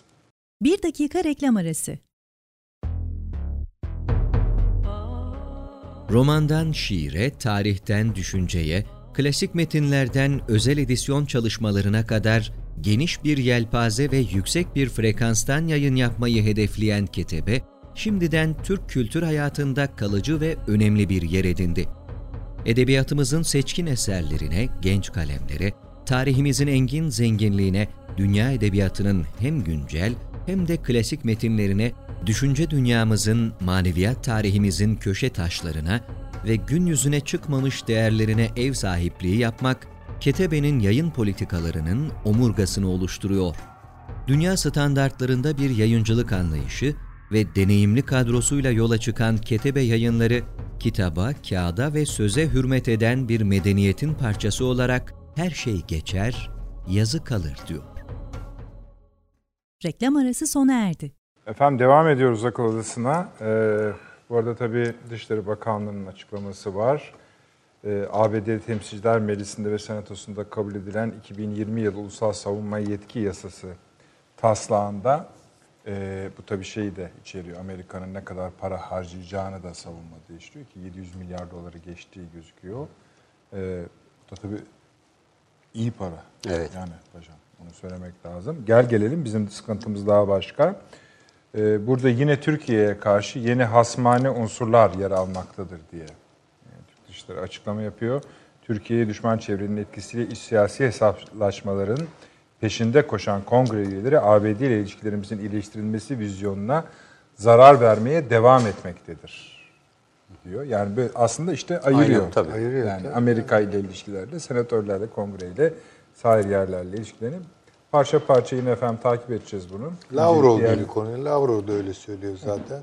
Değil mi? Yani Evet, aynen öyle. farklı bir şey. Şimdi burada e, bu kürecikle ilgili e, geçenlerde de esasında önemli bir tatbikat yapıldı. Yani kürecik merkezli Doblenino diye bir tatbikat. Bu Güney Kıbrıs Rum yönetimle İsrail arasında e, ki doğalgaz arama çalışmalarına Türkiye'nin müdahalesi ama Türkiye burada zikredilmiyor. Sonradan bu ortaya çıktı. Hedef olarak Türkiye'nin alındı ve ilginçtir kürecik radarı kullanılıyor. Türk uçaklarına karşı radardan gelen bilgilerle buraya müdahale eden Türk uçaklarına karşı Amerikan füzeleri radardan alınan bilgilerle kullanılıyor. Yani Türkiye'nin e, NATO kapsamında üstlendiği bir üssün e, ve NATO görevleri için kullanıldığını değerlendirdiği bir üssün tamamen Amerika'nın ve İsrail'in menfaatleri için e, ve Güney Kıbrıs Rum yönetiminin kullandığı ortaya çıkmıştı. E, bu da dolayısıyla kürecik radarının üzerindeki soru işaretlerini arttırdı. Yani Amerika evet NATO'ya bilgi veriyor ama verilmeyen ne ölçüde bilgi var veya başkalarına verilen ne bilgiler var onları bilemiyoruz yani. Dışişlerinde Ama şu bu çıkıyor önemli. ortaya. Şunu söyleyebilir miyim? Tabii. Sayın Hocam. E, Türk Dışişleri'nin açıklaması devam ediyor efendim. Bu yasa çerçevesinde yani Amerika'dan geçki yasadan bahsediyor. Ülkemizin tüm yükümlülüklerini yerine getirdi. F-35 programına katılımının haksız bir şekilde engellenmesi, S-4 teza- tedariğimizle ilgili olarak ülkemize yaptırım çağrısının yinelenmesi, benzer şekilde yasada Türk akım projesine de yer verilmesi, Kongrenin egemen bir devlet olarak aldığımız kararlara karşı saygısızlığının ve akıl dışı hasmane tutumunun sürdüğünü göstermektedir. Kıbrıs Adası'na uygulanan ABD silah ambargosunun Güney Kıbrıs Rum yönetimine yönelik olarak kaldırılması teşebbüsleri ise adadaki çözüm çabalarına sekte vurmaktan ve tehlikeli bir tırmanışa yol açmaktan başka bir sonuç doğurmayacaktır. Tehdit, tehdit ve yaptırım dilinin Türkiye'yi ulusal güvenliğini sağlamak için gerekli adımları kararlılıkla atmaktan asla vazgeçirmeyeceğini Bir kez daha hatırlatırız. Türkiye'nin aleyhindeki bu tasarruflara karşı gerekli tedbirleri alacağımızdan hiç kimsenin şüphe duymaması gerekir diye devam ediyor. Evet, o Türk şeyi de sokmuşlar. Tabii Türk E zaten kat, Katsanın içinde. kat sahanın O demek. Ama yani bunlar bir çalışmayacak söyleyeyim yani. Hayır bunlar çalışmaz. Çalışsa da bir şey değil. değil Yani. yani. Evet. Ya amaç ne? Bu Türkiye'yi Türkiye'yi cezalandırmak mı? Yoksa Türkiye'yi kendilerine göre ıslah etmek mi? İkisi de Türkiye'yi biraz daha kaybetmekle sonuçlanacak şeyler. Ya bunu göremiyorlar. Bunu göremiyorlar. Ermeniler de kaybediyor. Yani şu anda Hepsi- herkes e, işte, e, kaybediyor. Ali Bey'in söylediği Yani İsrail de kaybediyor. Edebilir işte. Demin paşam söyledi. Yani bu bunu en fazla böyle kıs kıs gülerek karşılayacak Rusya. Evet. Yani sen Rusya'ya hizmet ediyorsun bu şekilde. Diyelim ki yani o mantığı izliyoruz. O akıl yürütmeyi takip ediyoruz. Yani anlaşılmaz bir şey. Hakikaten bunun siyasi akılla falan bir alakası yok. Bu kürecik ve incelik meselesi de şunu gösteriyor. Türkiye istediği an Amerika'yı burada sağır ve dilsiz hale getirebilir. Tabii. Bu şey elinde. Etkileri de var bu konuda. zaten kendisi bir bilgi almıyor. Yani dolan başlı yoldan geliyor kendisine. Yani bunu mu istiyorsunuz peki? Yani? Yani onu tekrarlayayım. Mesela S-400 radar sisteminin ilk elden bilgi almak konusunda Türkiye'ye e, bir fayda sağlayacağı bu vesileyle de vurgulanmıştı. Tecrübe Ama üzerinden de yalan olduğu ortaya çıktı zaten. ortaya Yani çıktı. teknik komisyon da onun için kurmadılar zaten. Yani ondan bu- kaçtılar. Bu tarz gerilimlerde şöyle bir şey ortaya çıkıyor. Yani Türkiye bu açıdan da tecrübelendi. Yani peki dese Türkiye yani mesela tamam S-400'leri almayacağım veya alıp kilere koyacağım, kaldıracağım falan. Kilerde Ertesi ilk gün- defa kullanılıyor bu arada. Çok hani Depoya. depoya, kilere. Eminim ertesi gün Amerika'dan daha kabul edilemez bir takım talepler. gelecek. Tabii canım. Yani Bize verin falan diyebilirler. Tabii Yani şeyde duracak bir süreç değil. bu. Değil. Yani ya ben hadi gözden çıkarayım bir takım şeylerimi de seninle gel anlaşayım. Tek taraflı bir iyi niyetle falan götürülebilecek bir şey değil. Hocam kıyakçılığın sonu yok. Ayakçılık olur diyorsunuz Tabii. yani. tabii. Yani onun için bu Peki. süreç devam edecek. Yani 2000 ederse 45'e kadar 50'ye kadar da eder. Canım belki bu seçimlerle yani ABD seçimleriyle bir yere varır. Ama o seçimlerde eğer Trump kaybederse ki ben ihtimal vermiyorum. Yerine gelecekler de O o zaman çok başka şeyleri konuşacağız. Evet. demektir. O zaman burada- kürecik falan böyle o konulara rahmet siyasetiyle okuyacak. de oynamaya çalışıyorlar hocam. Tabii. Bu- bu da olacaktır. Şimdi bu de bir de bu var yani. Tabii, tabii, tabii. Peki. konuşmuyoruz ama yani İhtimaller yani emareler, alametler. Yani, evet. var. Tabii ki. İsrail. Sizden başlayalım mı? evet. Şimdi şu yani e, sanki başından beri ve hani kısa süredir de değil Türkiye ile İsrail arasında bir hani havada duran hani odada bir fil Amerikan metaforudur ya odada bir fil var kimse filden bahsetmez. Ha, tamam aramız kötü mü? Kötü. Çok kötü hatta. Gel gelelim hani herkes de bir bir çekim alanı hissediyor burada. Bu bir gerçek. Türk kamuoyunun da büyük İsrail'e memnun tepkisi değil. var. Memnun Tabii. değil. Evet. tabii memnun değil.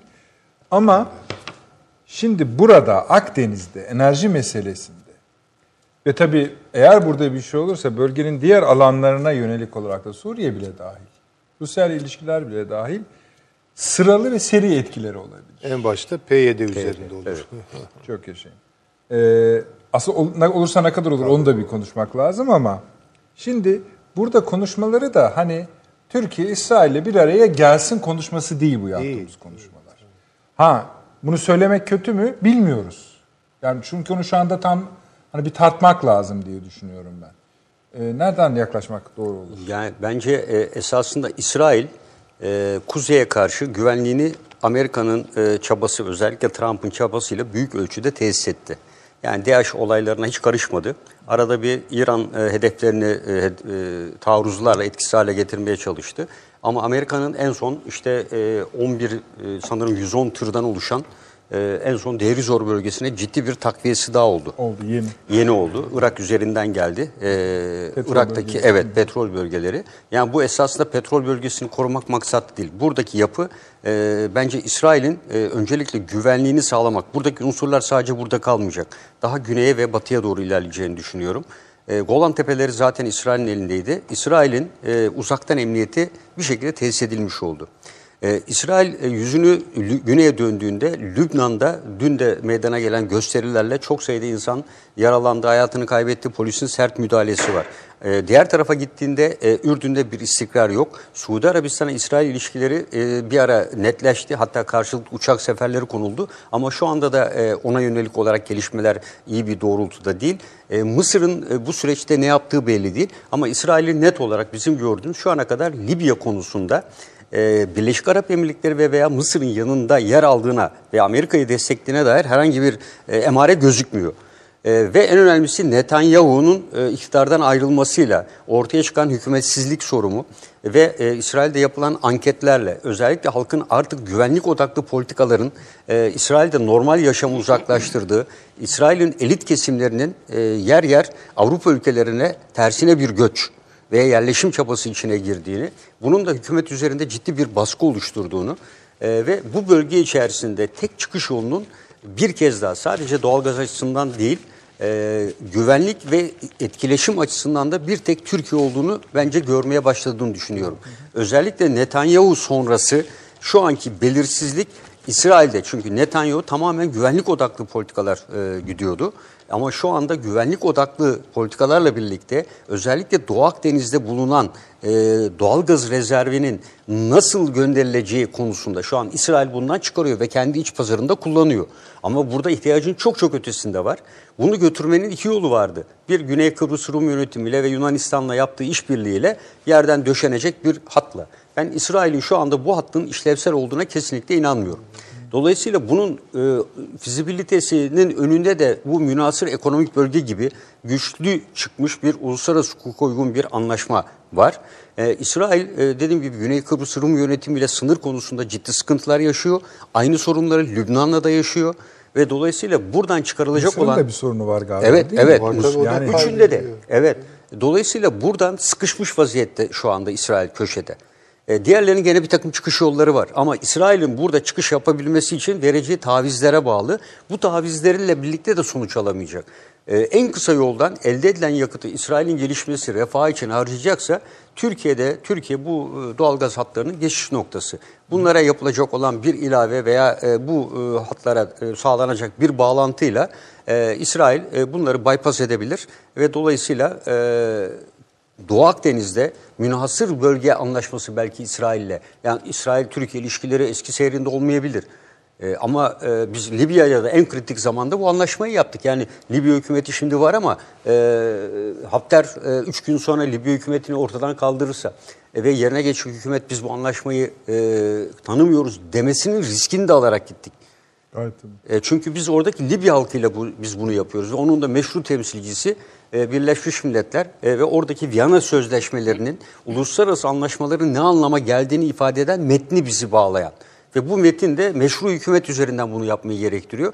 Türkiye hiçbir zaman Hafter'le bunu yapmadı. Meşru olan Birleşmiş Milletler'in tanıdığı dünyada geçerli en önemli örgüt bu. Bunun e, yasaları kapsamında e, ortaya konulan e, bir faaliyet sonucunda bunu imzaladı.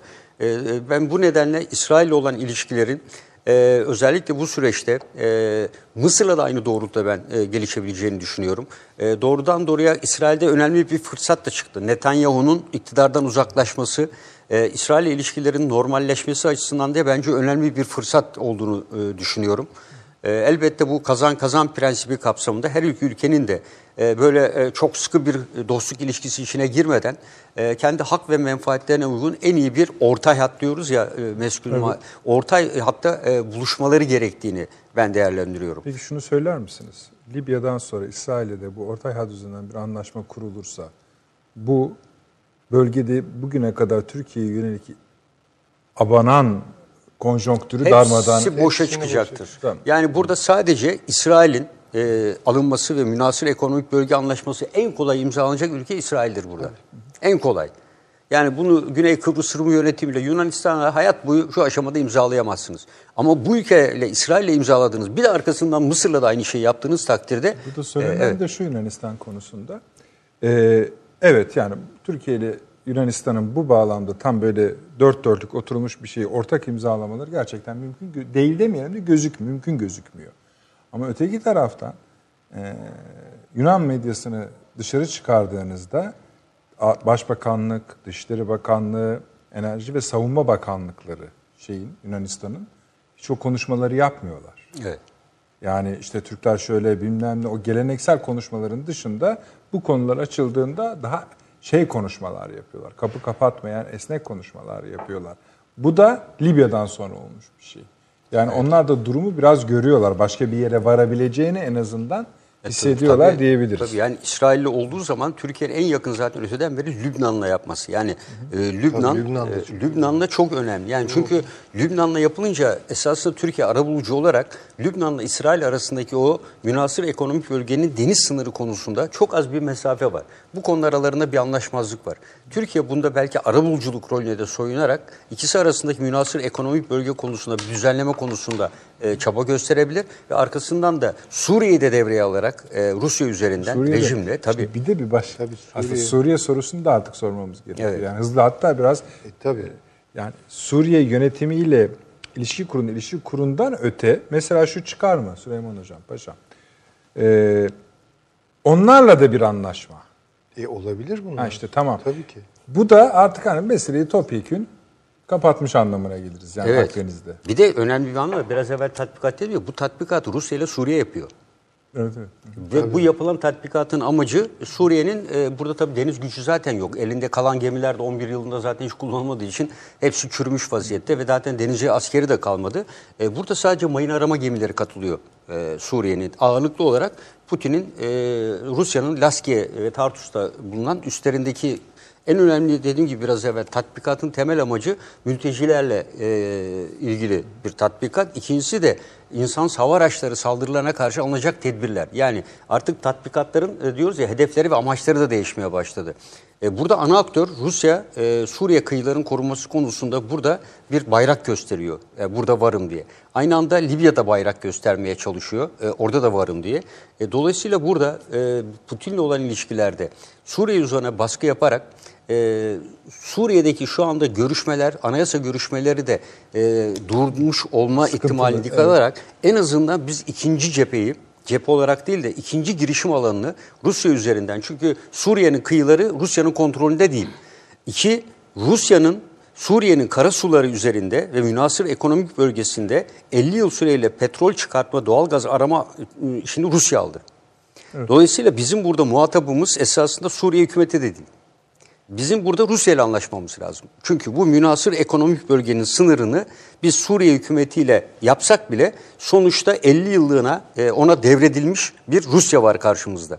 Ve Rusya'yı ön plana tutarak e, Suriye ile münhasır ekonomik bölge konusunda sıkı bir işbirliği geliştirebiliriz. Yani Rusya ile denizde de bir işbirliğine gidebiliriz e, anlamında. Yani burada Esed'i hiç dikkate e, alıp En almamak azından şunu görüyoruz artık yani bu son Libya şeyinden sonra, gelişmesinden sonra, imza uzlaşmasından sonra bir anda Türkiye'nin elindeki kartlar çeşitlenmiş ve renklenmiş gözüküyor. Evet. Bu önemli. Buyurun. Şey estağfurullah. Şeyi konuşurken hani bu Barış Pınarı harekatını konuşurken zaten bunu söylemiş olduğumuzu hatırlıyorum ben. Yani bu harekat sadece bölgesel olarak etkili bir şey değil. Yapıldığı takdirde ve başarıldığı takdirde ki başarılacağı muhakkak gözüküyordu. Ee, bütün Doğu Akdeniz'deki dengeleri değiştireceğini. Ve Mısır'ın da Suriye'nin de Hep söylüyorduk burada ya, Evet, kapısını Türkiye'nin kapısını çalacaklarını söylüyorduk. İşte zaten gelişmeler bunu gösteriyor. Şimdi niye böyle oldu? Ne alakası var ikisi arasındaki bağ ne?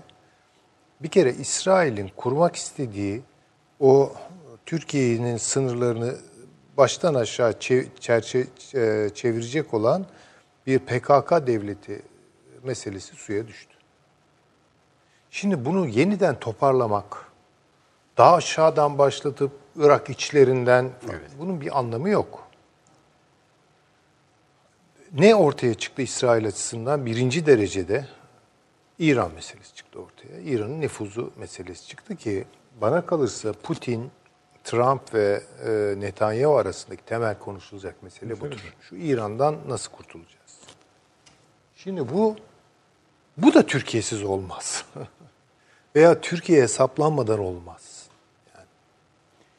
E, ikincisi Doğu Akdeniz'deki mesele bu hale gelince arkasından hemen bu Libya-Türkiye ilişkisi başlayınca görmek durumundayız ki hem iç istikrarsızlıkları açısından hem konjonktürel olarak dışarıdan çevrelenmiş haliyle İsrail zor durumda bugün.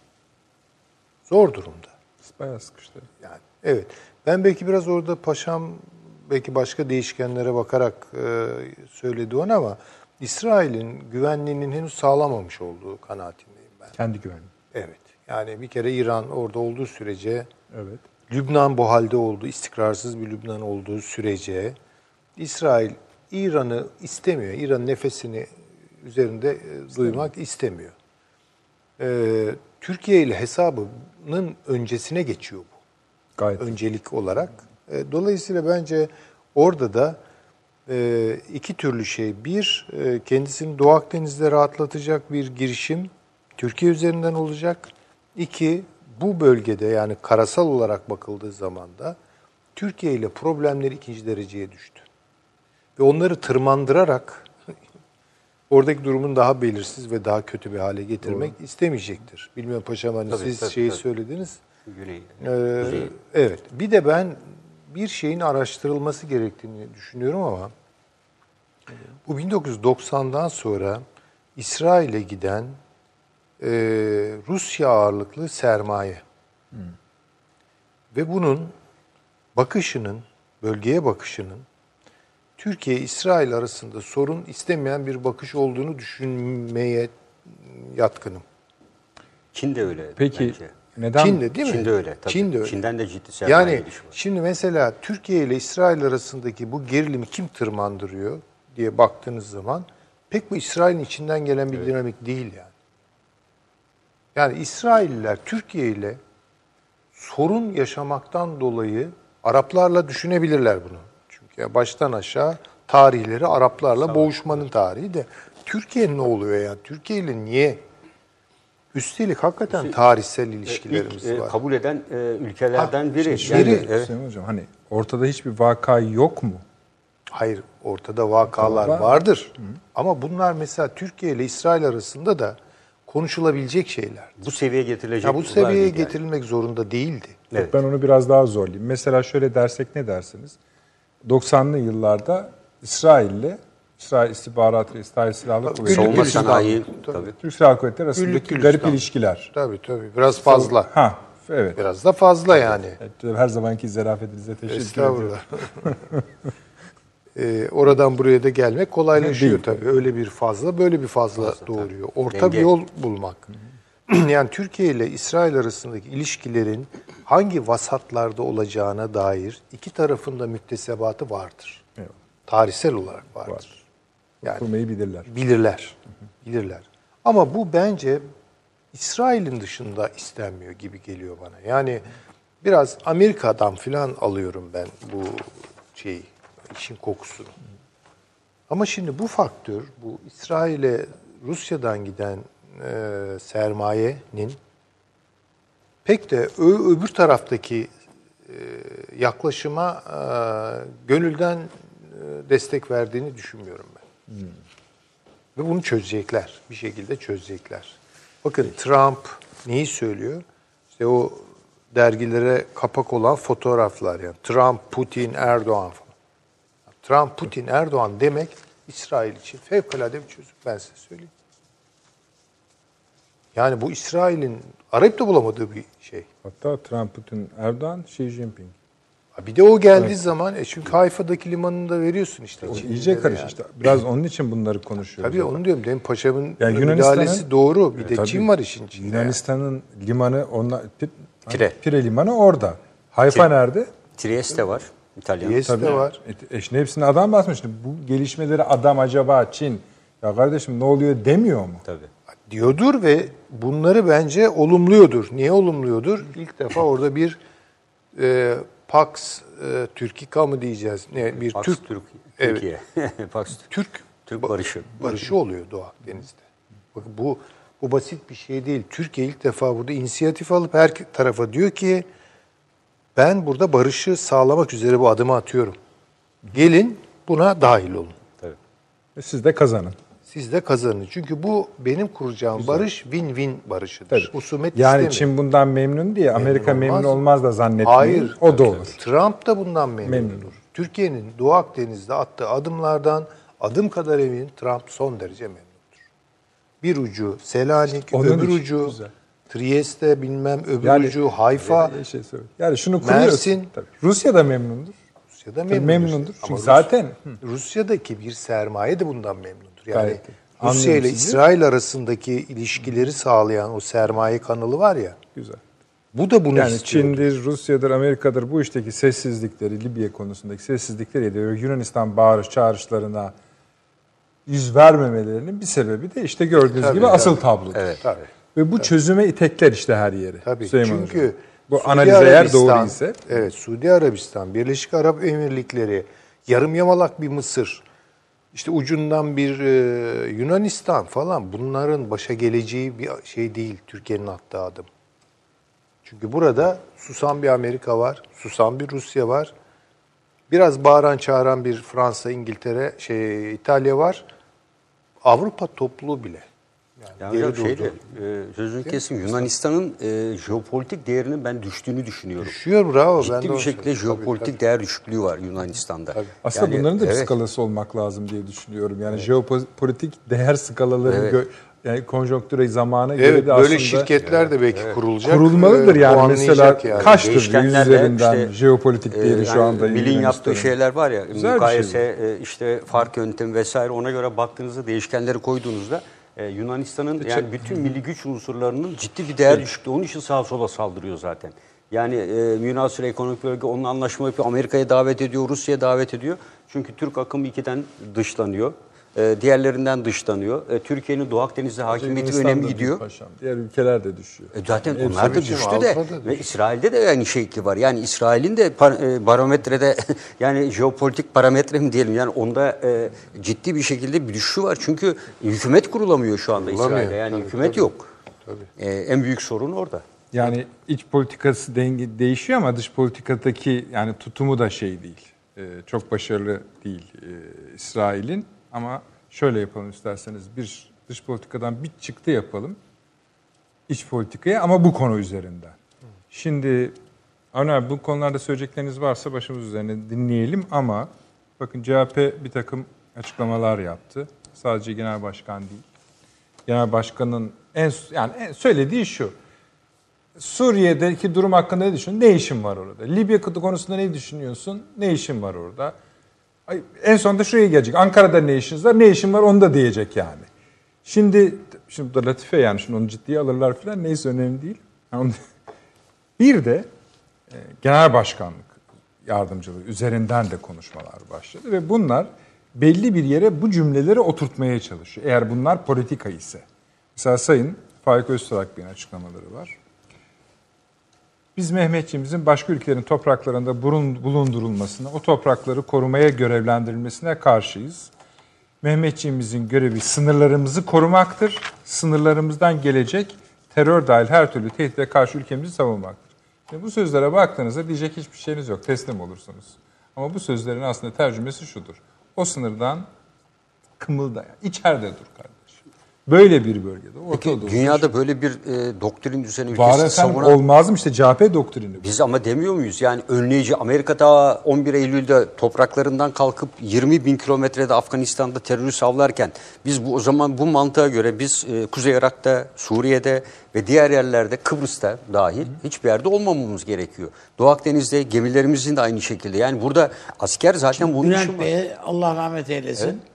Çağırıp ruh çağırıp sormak, lazım. Sormak Kıbrıs'ta ne arıyordun diye. Önleyici günümüzün en moderni şeyi ya önleyici doktrin yani Türkiye'de bunu zaten e, Milli Güvenlik Siyaset Belgesi'nde herkese açık söylüyor.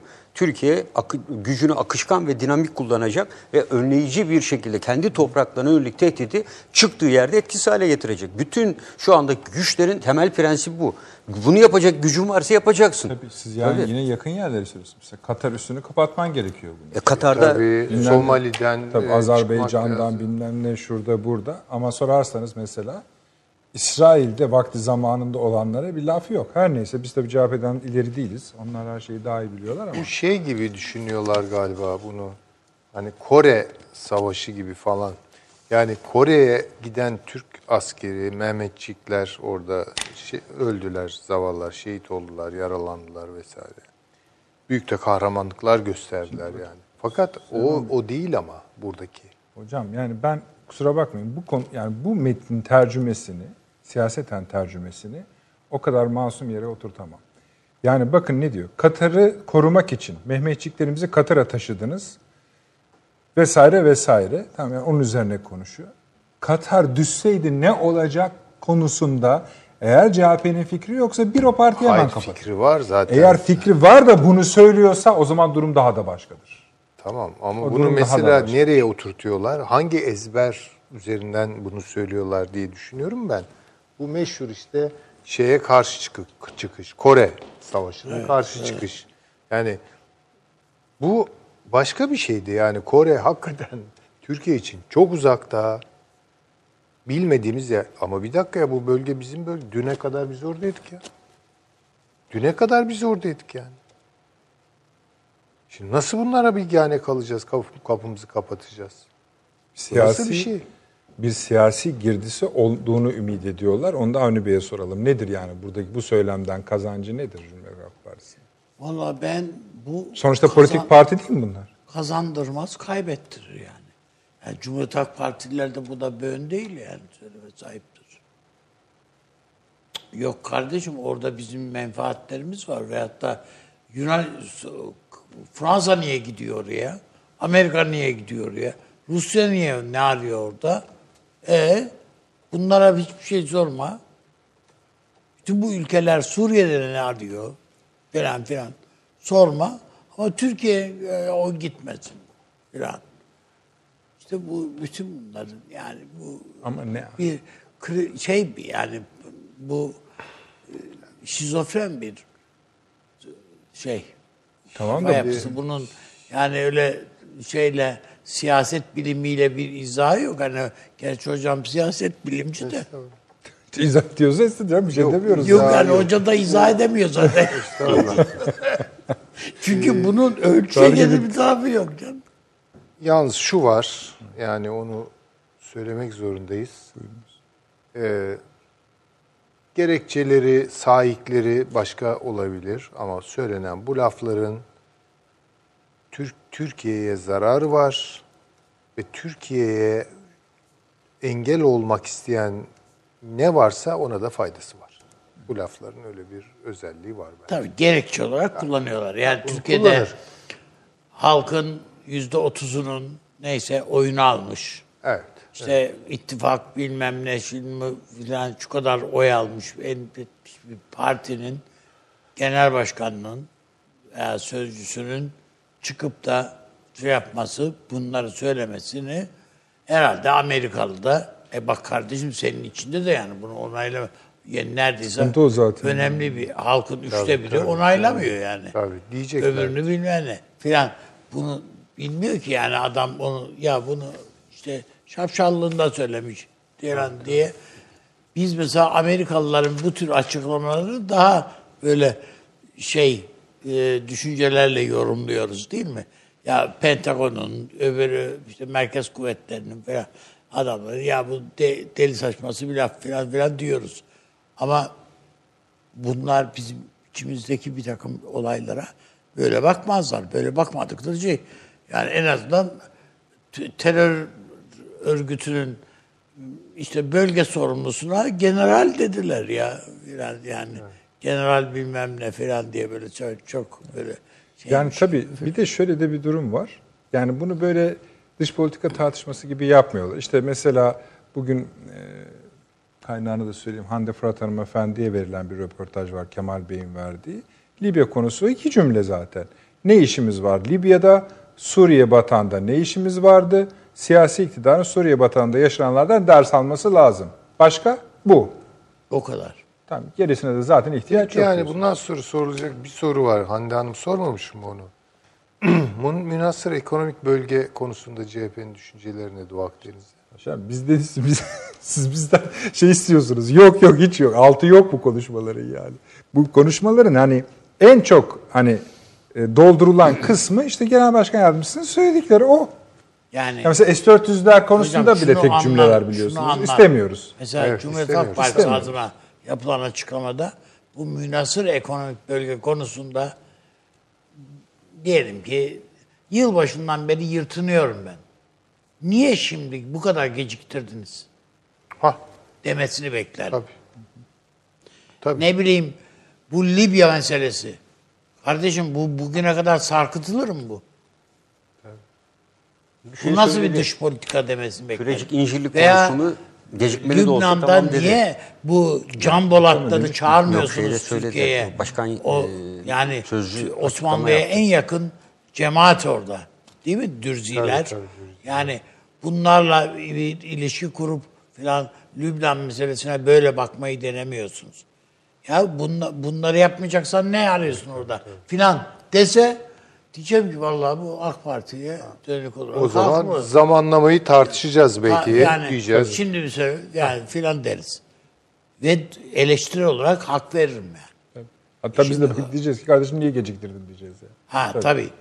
Yani e, bütün bunlara baktığımızda ben e, tabloyu yani mesela şimdi demin İsrail'i konuştunuz, hocamlar konuştular.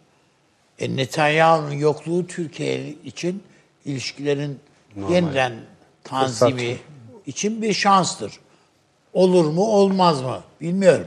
Ama evet. bu e, İsrail dergisinin açıkladığı e, bu asrın anlaşması e, bütün tam metnini açıklamış dergi.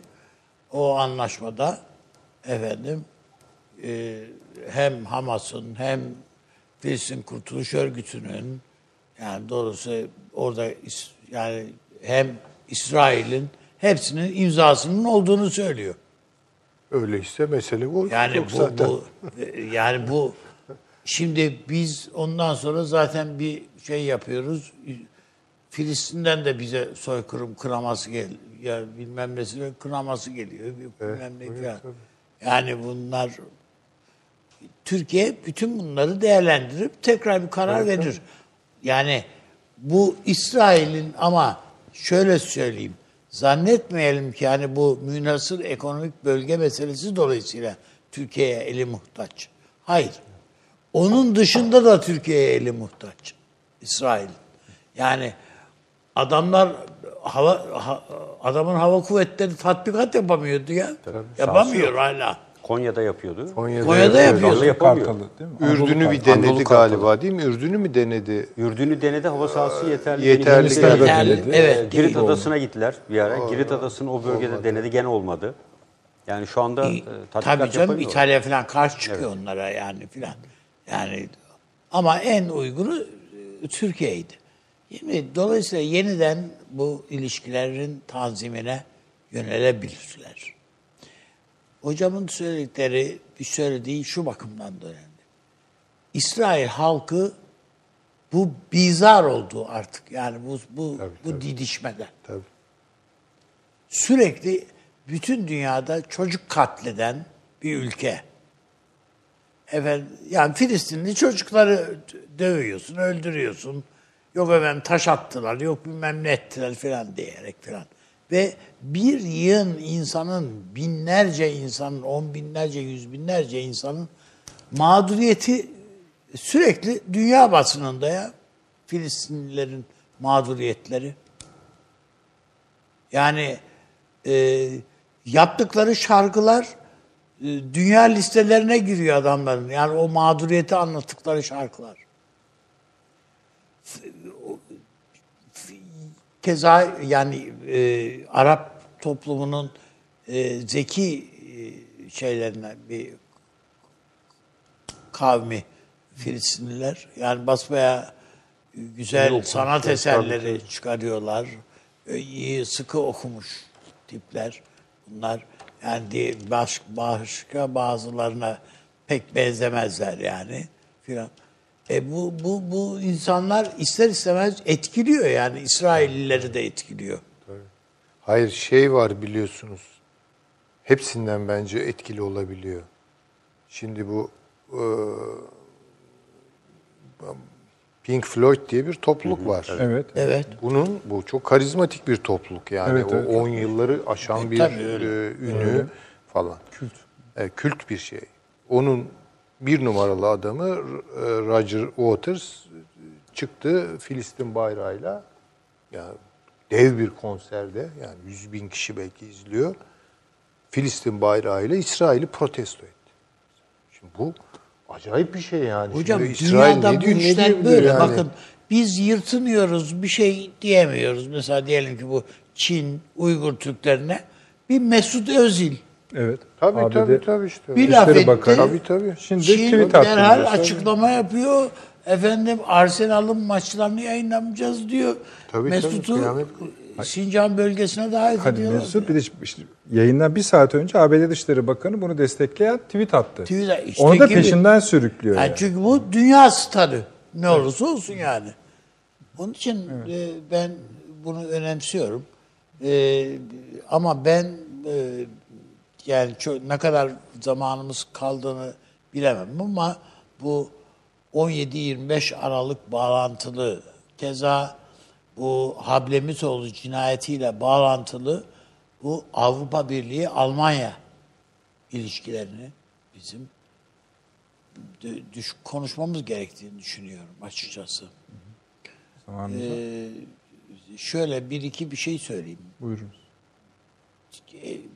Akıl edemedim bugün. Ee, eğer etseydim söyleyecektim. Rahmetli Hablemitoğlu'nun e, Alman Büyükelçisiyle bir televizyon tartışması vardır. Hatırlarsınız. Evet, evet. Değil mi?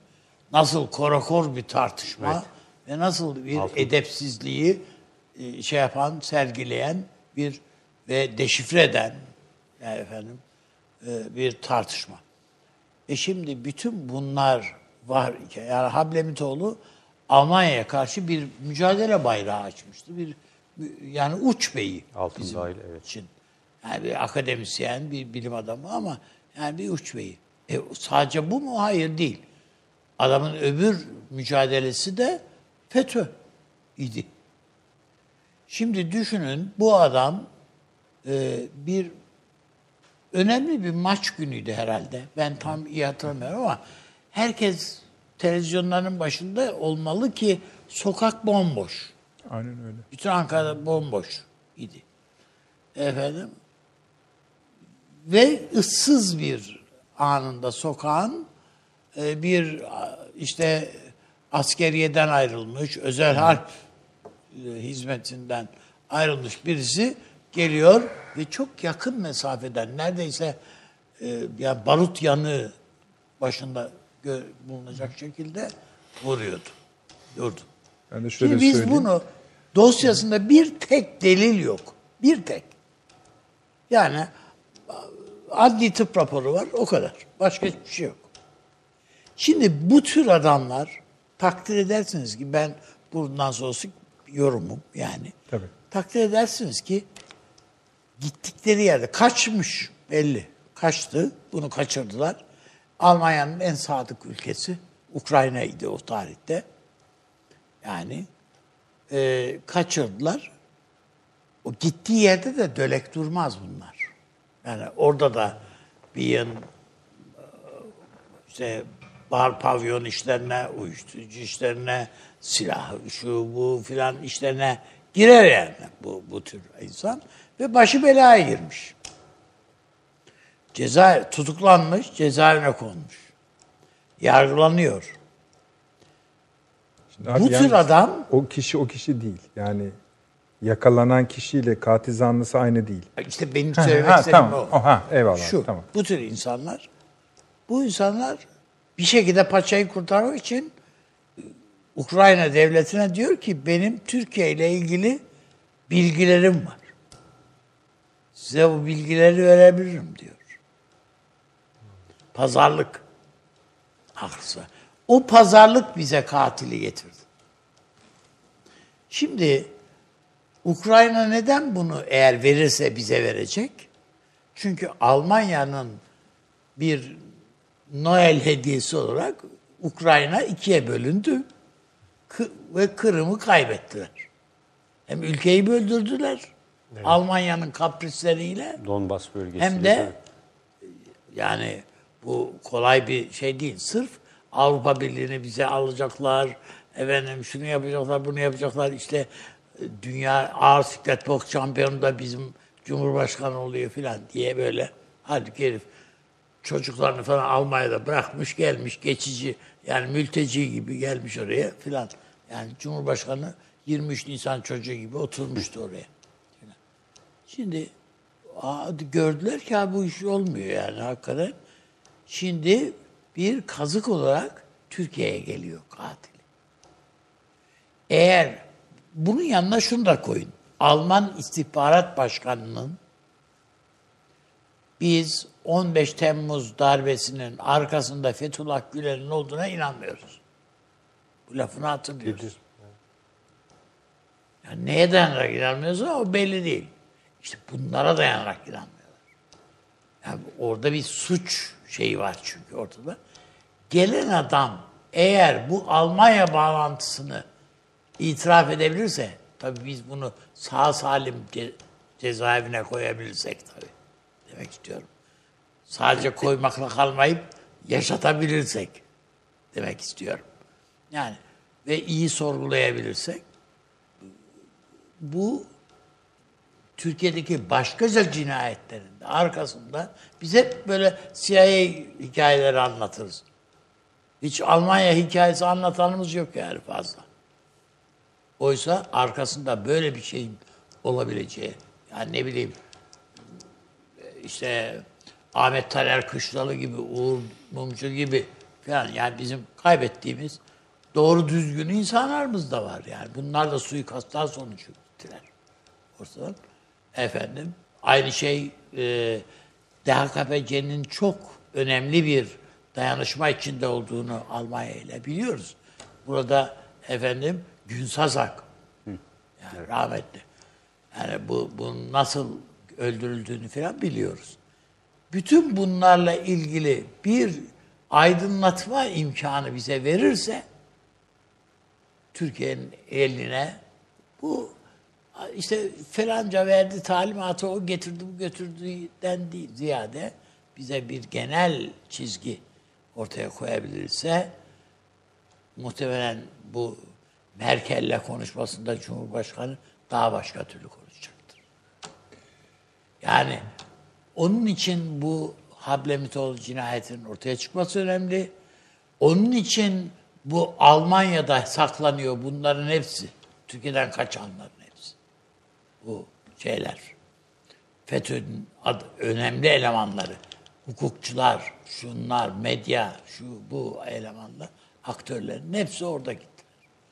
Çöreklendiler. Ben e, bu bakımdan e, meselenin bu boyutunun e, önemli olduğunu o öyle bakmamız gerektiğini düşünüyorum. Bu 17-25 Aralık'ta da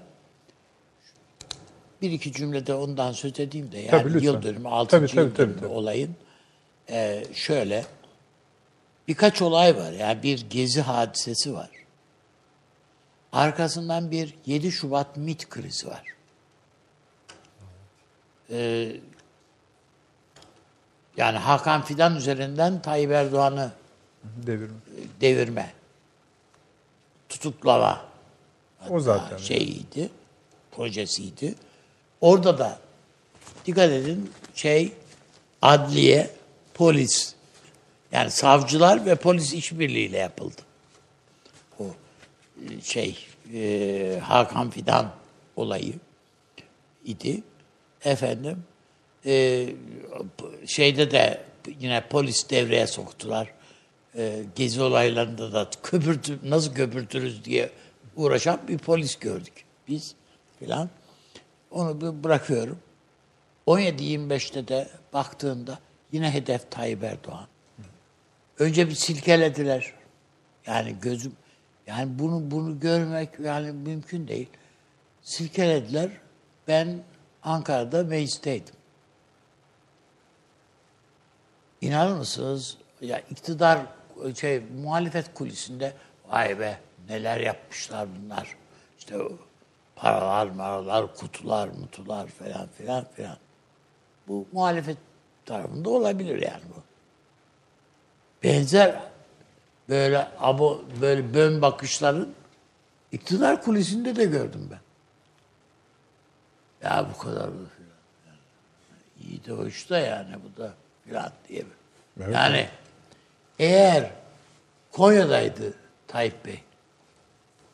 Bu bir darbe girişimidir ve ben bunu buna bırakmam bu. Bırakmam. Dememiş olsa başka şeyler konuşuyor olurduk. Onun için zaten 25 Aralık'ta doğrudan Tayyip Erdoğan'a hedef alan bir saldırıya girdiler. Yetmedi. İşte aynı şey, aynı senaryo. Zaten yani hepsine ayrı senaryo yazacak hali yok ki işte bir tane yazmış. Her yere Oynuyor. uyguluyor onu. 15 Temmuz'da da aynı numaraları. Yine savcılık, yine polisler, şunlar bunlar filan filan. Efendim bu sefer ordu. Orduyu devreye soktular. Bugün ben sabahtan itibaren bir operasyon başladı. Evet. E, FETÖ operasyonu. Evet. Birçok insandan duydum ki ya yine mi ya ve birader bu ne böyle habire yani filan diye filan. Muhtemelen duymuşsunuz. Evet. Birçok yerde duyuluyor bu çünkü. Adama diyemiyorsun ki ya 1975'ten itibaren Türkiye Cumhuriyeti Devleti'ne ur gibi gir, yani kanser gibi girmiş bu, bu yapı. Üniversite sınavları bunların. Devlet memuru sınavları bunların. Şu e, işte harp okulu sınavları bunların, askeri okul sınavları bunların.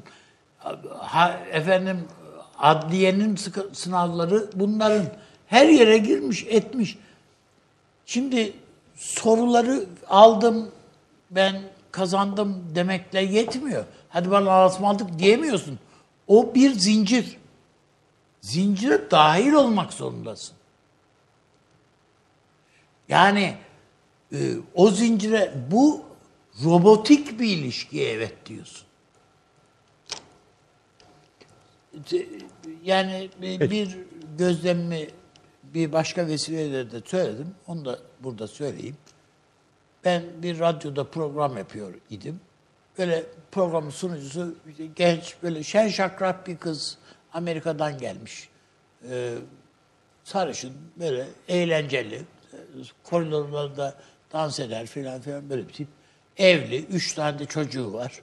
Kocası da bir üniversitede öğretim üyesi. Öyle başörtülü filan da değil. Böyle hiç yani e, caz falan meraklısı falan filan bir kız. Bir gittim yok. Ertesi hafta yine gittim programa. Yine yok. Dedim hasta hasta mı? Ne oldu bu? Evet. Yok dediler. İçeri alındı. Lan neyin nesidir filan. Oğlum ya bu kadar da be birader filan dedim ben kendi kendime. Açıkçası. Bir, bende telefonu var. Bir, iki aradım yani. No, yani filan ulaşsam soracağım ya bu ne oluyor bu yazık bu kıza diye. Aradan bir ay, iki ay geçti. Herhalde cezaevinde bir telefon ele geçirmiş. Beni aradı. Dedi ki Avni Bey beni bir daha aramayın. Ben hani sizi sevdiğim için uyarayım diye aradım. Başınıza iş açın.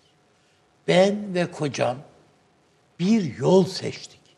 Bunun bedelini ödemeye hazırız dedi.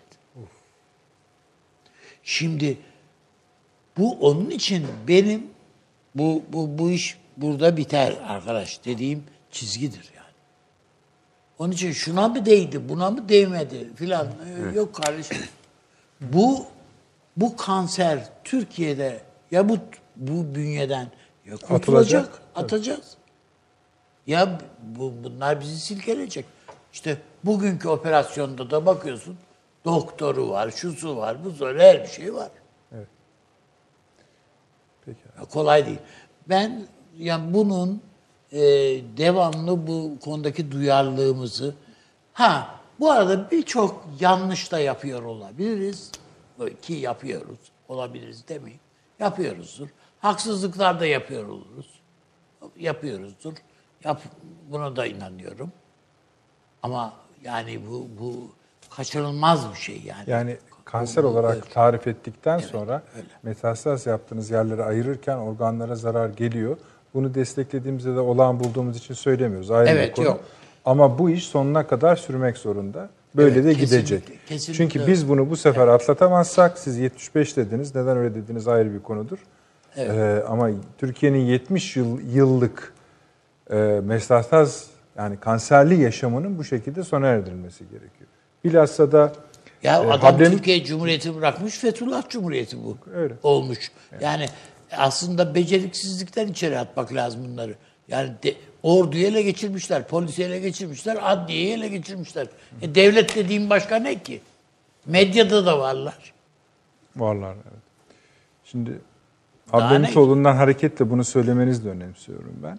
Ablemitoğlu vakası yani cinayet işlendiğinde oraya ilk giden gazetecilerden biri bendim. Şu sebepten dolayı bir sokak yukarıda oturuyordum. Üç tane arteri vardır o Çankaya kısmının. O Evet, Caddesi, öyle. Refik Belen. O portakal Diğer- çiçeği. Evet aynen öyle. Çankaya, yani Ankaralılar bilir Evet. ya da gidenler de bilir. Çan- Çankaya Lisesi'ne bağlanan bir sokaktır. İşte Ankara'da böyle bir yerde ve de e, Allah rahmet eylesin Ablemitoğlu'nun evinin önü böyle park yeri. Yani park yeri derken de bir şey zannetmeyin. Yani 10 araç. Belki. Orada cam var. Şey, pencereler var şeye bakan. Otoparka bakan. Onun önünde hemen. Onun Evet önünde. öyle. Hatta e, sevgilerimi söyleyeyim. Sevgili eşi de hani çocukları falan tutuyor ki ilk önce bir şey yani hissediyor yani çık, Evet, çıkmasın ya çocuklar. sesi duyuyor zaten. Tabii tabii. Silah tabii yani dur, duyuyor. durum o. Şimdi benim orada ilk garipsediğim şuydu. Şimdi Ankara'da böyle bir şey yaptığınızda sizi oradan çıkartmazlar. Yani emniyet şu bu falan çıkartmaz. Ankara öyle bir yerdir. Şöyle bir olay hatırlatayım. Daha da büyük büyümüş bir Ankara üzerinden. Hatırlayacaksınız belki. Adalet ve Kalkınma Partisi Genel Merkezi'ne lavlı bir saldırı olmuştu. Evet. Uzaktan lav attı. Kaçtı bunlar. O zaman ben hatırlıyorum. Burada da tartışmada söylemiştik. Yani bu dedim yani saatler sürmez. Nitekim çok yakın bir mesafede polis cesetlerini sürüyerek aşağı kadar getirdi. O kadar kısa sürede yapılır bu iş. Buradan bu kişinin bu şekilde çıkması başka türlü izah edilemez. Ama şimdi bu yeni gelişme NATO yani kuvve- özel kuvvetleri onun için söylüyorum paşa. Yani NATO, FETÖ bağlantısı ve öykünün tarihine ilişkin bize bambaşka şeyler anlatıyor. Onun üzerine odaklanmak işte Avni Bey de şeye kadar bağladı yani günümüze kadar 17-25'e kadar getirdi. Mesela bugün de dün de herhalde Sayın Efkan Alan'ın açıklamaları vardı. 17-25'ten bugündü değil mi? Evet. İki ay önce 30 ilde operasyon başlatacaklarmış. Evet. Binlerce kişiyi. Zor, yani durdurduk ve sızdırmadık çünkü paniğe neden olacaktı. 30 ilde binlerce kişi. Yani hani Ama siz dediniz- öğrenmişler. Ha tabii tabii. Öğrenmişler operasyonu. Ve Dubai'ye tatile gidiyoruz diye. Bir, bir, bir, bir kısmı AK Parti'den istifa ediyorlar falan. Değil mi? Evet peki.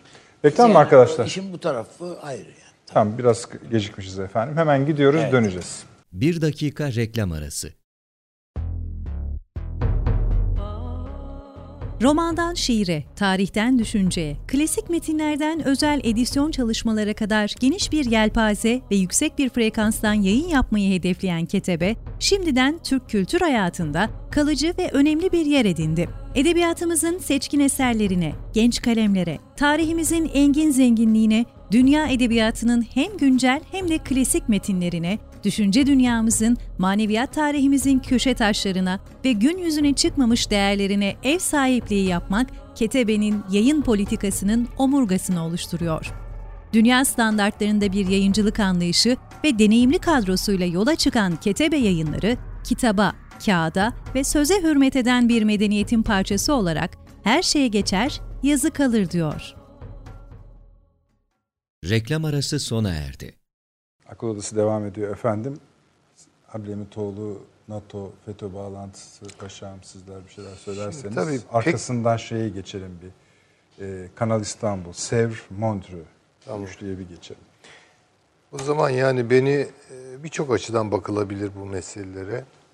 Fakat beni en çok düşündüren belki formasyonum gereği bu meselelerdeki siyaset hukuk ilişkisinin oynaklığı. Şimdi bakın mesela ilk olarak MIT operasyonu değil mi? Hakan Fidan'la 7 neydi? Tarih öyle. Yani. Sonra 17-25 7 Şubat. 7 Şubat. O 7 Şubat e, MIT o- 17-25 Aralık. 17-25 Aralık. Bu iki girişim de hukuk adına yapıldı. Türkiye Cumhuriyeti Devleti bir hukuk devletidir. Hiç kimsenin imtiyazı, ayrıcalığı yoktur. Gerekirse kozmik odaya da gidilir, girilir. Hukukun el atmadığı yer olamaz. E, efendim söyleyeyim. MİT başkanı da gelir, çağrılır, sorgulanır. Nitekim Şimdi- birileri efendim MİT Başkanı'na git ifadeni ver demiş. Verdiği ver. Şimdi tabii şöyle Tayyip Bey şöyle bir gidecek. şöyle bir e, bakış açısı üzerinden oluyor. Çok naif bu. Yani evet, hatta bunlar çok iyi. Çünkü Türkiye ne kadar hukuk alanında Tabii, geliştiğini modern, gösteriyor. demokratik. Tamam. Peki. 15 Temmuz ne? Tam tersi. Siyasetin emrinde olması gereken güç ordu, içindeki işte bu unsurlar her neyse, Türkiye Cumhuriyeti ordusu adına hukukun üstüne çıkıyorlar. O zaman şu soruyu sormamız gerekiyor. Hukukun iddiası nedir? Siyaseti hukuka tabi kılmaktır. Siyasetin hukukileştirilmesidir. Realite ne? Siyasetin hukuk kısmesi altında bildiğini okumasıdır. Böyle bir tablo çıkıyor. Şimdi hukuk mu siyasallaşıyor, siyaset mi hukuksallaşıyor? Ya da hukuk, hukuk, hukuk siya, silahlanıyor. Ha işte onu diyorum gibi yani şimdi hukuk sonuçta si- yani siyaseti tek başına bırakırsanız dünyanın her yerinde hiçbir şey tanımaz. Öyle değil midir yani? Doğası, Bütün- tabiatı gereği. tabiatı gereği. Sezarist bir şeydir siyaset yani. Ama onu şeye sokacak olan ne bileyim işte hesap vermeye zorlayacak olan falan hukuktur. Onun için siyasetin hukuksallaşması istenir. Hukukileşmesi istenir. Gelin görün hukuk çok rahatlıkla siyasallaşıyor. Siyasal amaçlara hizmet ediyor. Meğer işin içinde ne işler varmış? Şimdi bu Türk Türkiye'de siyasal gündemin tartışılmasında, hukuki meselelerin tartışılmasında daima referans gö- e, göstermemiz, referansta bulunmamız gereken bir oynaklık, bir ikilem olarak zihnimizin bir tarafında durmalı. Ya böyle hukuk, hukuk, hukuk falan diye git. Tamam da sonra bakın bunlar olabiliyor. Bu hukuksuz olsun siyaset demek anlamına gelmiyor. Evet. Ama bir duralım yani. Bir duralım bakalım. Çünkü hukukun içine yuvalanıyor. HSYK yani ne güzel değil mi işte bağımsız bir şey olarak kendi yargıçla. E meğer kadrolaşıyorlarmış adamlar. Nasıl olacak? Nasıl olacakmış bu iş? Böyle bir şey, bir, bir tuhaflık var. Ee, bütün bunlar yaşandıktan sonra hala bir takım siyasal romantizasyonlar üzerinden hukuk gibi, demokrasi gibi bu mesele göz ardı edilerek, bu oynama, yer değiştirme göz ardı edilerek ezber bir takım çıkışlarla bu ülkenin idare edilemeyeceği çok açık. Yani, bu çok açık. Öyle bir hukuk önereceksiniz ki o hukuk işte siyasileşmeyecek. Yapın bakalım. Öyle basit bir şey değil. Değil gayet tabii. Öyle bir siyaset üret- üreteceksiniz ki o evet hukuka son tahlilde de tabi olacak. Ya bu böyle basit hukuk siyasetin siyaset hukukun emrine girsin iyi niyetiyle ve bir romantizasyonuyla falan başarılacak bir şey. Bu hakikaten çok ciddi bir mesele. Avrupa'nın siciline bakıyorsunuz. Ya böyle çok hukuki bir görüntü falan, hukuk şampiyonluğu. Halbuki bir sürü hukuksuzluk onun içinde yaşanıyor. Bunlar gizlemeyi iyi biliyorlar. Biz yüzümüze gözümüze bulaştırdığımız için bazı şeyleri çıkıyor bunlar ortaya yani böyle faş oluyor falan. Hocam o şu şu hani e, hizmetçi kırarsa hay elin kırılsın. Evin hanımı kırarsa efendim. Canı sağ olsun. canı sağ olsun Tabii, de tabii. gibi bir şey bu. Tabii ki. Yani adamın onun için Avrupalı'nın tavrı bu. Farklı değil yani durum mesela. Değil değil yani bir kere onu unutmayalım. Yani bu konuda Türkiye'nin de bir kompleks duymasına falan gerek yok. Orada hukukun daha baskın gözükmesinin başka sebepleri var ama onun içinde çok daha büyük hukuksuzluklar gizli. Bunları da görelim yani. Hocam. Ee, Bir ben- şey de değilim biraz. Özel, yani bu bir, Türkiye'de bir özel kuvvetler öyküsüdür gidiyor. Bak yine geldi önümüze yani. Ama e, yani sadece esasında özel kuvvetleri yapısı olarak düşünmemek lazım. Yani özel kuvvetlerin işte biz de Güneydoğu'da görev yaptığımız zaman Ama özel özel- kuvvetlerin o- o elindeki imkan ve kabiliyetler esasında bir devleti veya kritik bölgeyi ele geçirme yeterli büyüklükte ve yapıda değil. Yani o kapasitede değil. E, özel kuvvetleri e, şey yapan adı üstünde özel. Yani özel kuvvetlerdeki bir tim veya evet Türkiye açısından önemli ama özel kuvvetler diğer kuvvetlerle bir arada olmadıkça tek başına bir anlam ifade Aynen. etmez. Ama birey olarak parça Ee, parça işler yapıyorlar. Şu açıdan yapılmış e, zamanında. e, daha bağımsız e, ve e, tim halinde daha özgür, inisiyatif e, kapsamında hareket etme eğitimi verilir. Bakın yani Hademitoğlu vakasında iki isim var. Birisi Evet. tetikçi olan, biri de şimdi yakan. İkisi de özel kuvvet. Tabii. Yani buradan bir- bu- buradan kurumlara bir şey gitmez. Buradan hani niye bunlar var? Yani bu bağlantının telaffuzu ne? Adam, adam kardeşim şöyle bir şey var. Paşam daha iyi bilir. Bu silah kullanmaya bir defa alıştın mı diye elin kaşınmaya başlıyor. Ondan sonra da emekli olduğun anda Yine kaşınma devam ediyor. o kaşıntı devam ediyor. Biz çok gördük yani mafyanın emrine girmiş, Tabii. rü- geçmişte rütbeli, kahraman dediğimiz adamları. Yani özel kuvvetler ve bütün dünyada özel kuvvetlerin yapısındaki en kritik şey budur zaten. Yani özel kuvvetlerin e, geniş ölçüde dediğim gibi inisiyatif kullanma becerisi ve nokta operasyonlarını hiçbir zaman onlar alan taraması vesaire gibi yerlere girmezler. Ya bunları komando birlikleri ya piyade birlikleri yaparlar. Sıkıştırılan bir teröristi veya bir ev tesise nokta operasyonu. Bu yüzden de e, inisiyatifleri fazladır. Yani yüzbaşı, binbaşı seviyesinde tim komutanları vardır. Bunlarda da bu tim komutanları bu inisiyatifleri kullanarak ve bir de gerçekten çok ağır ve hemen hemen e, akla hayale gelmeyecek her türlü eğitimden geçirirler. Yani her türlü zor şartlar altında yetişme e, eğitimi. E, dolayısıyla bunda e, bu şartları iyi tahlil, analiz ederek e, bunu gerçekleştirebilecek bir şey varsa e, yani böyle bir eleman seçin dediğimiz zaman özel kuvvetlerden seçilir. Tercih de oradandır. Mesela, Mesela şimdi bu- komutanların bu koruma birlikleri falan gibi. Siz de şey olduğunu düşünür müsünüz? Yani hakikaten çünkü olayın gelişiminde bir, bir, bir parçayı bildiğini görüyoruz. Yani bir par hani onu konuşur konuşmaz ayrı konu. Ama belli ki bir kilidi açabilir. Ya da birden çok kilidi açabilir. E, Ben e, bunun e, zaten uzun süredir yani Almanya malumunuz sömürgecilik hareketlerine en geç giren ülke. E, dolayısıyla o yola çıktığında e, 1870'ten sonra birliği, birliğini sağlayıp yola çıktığında diğer ülkeler ata alıp tabiri caizse Üsküdar'ı geçmişlerdi.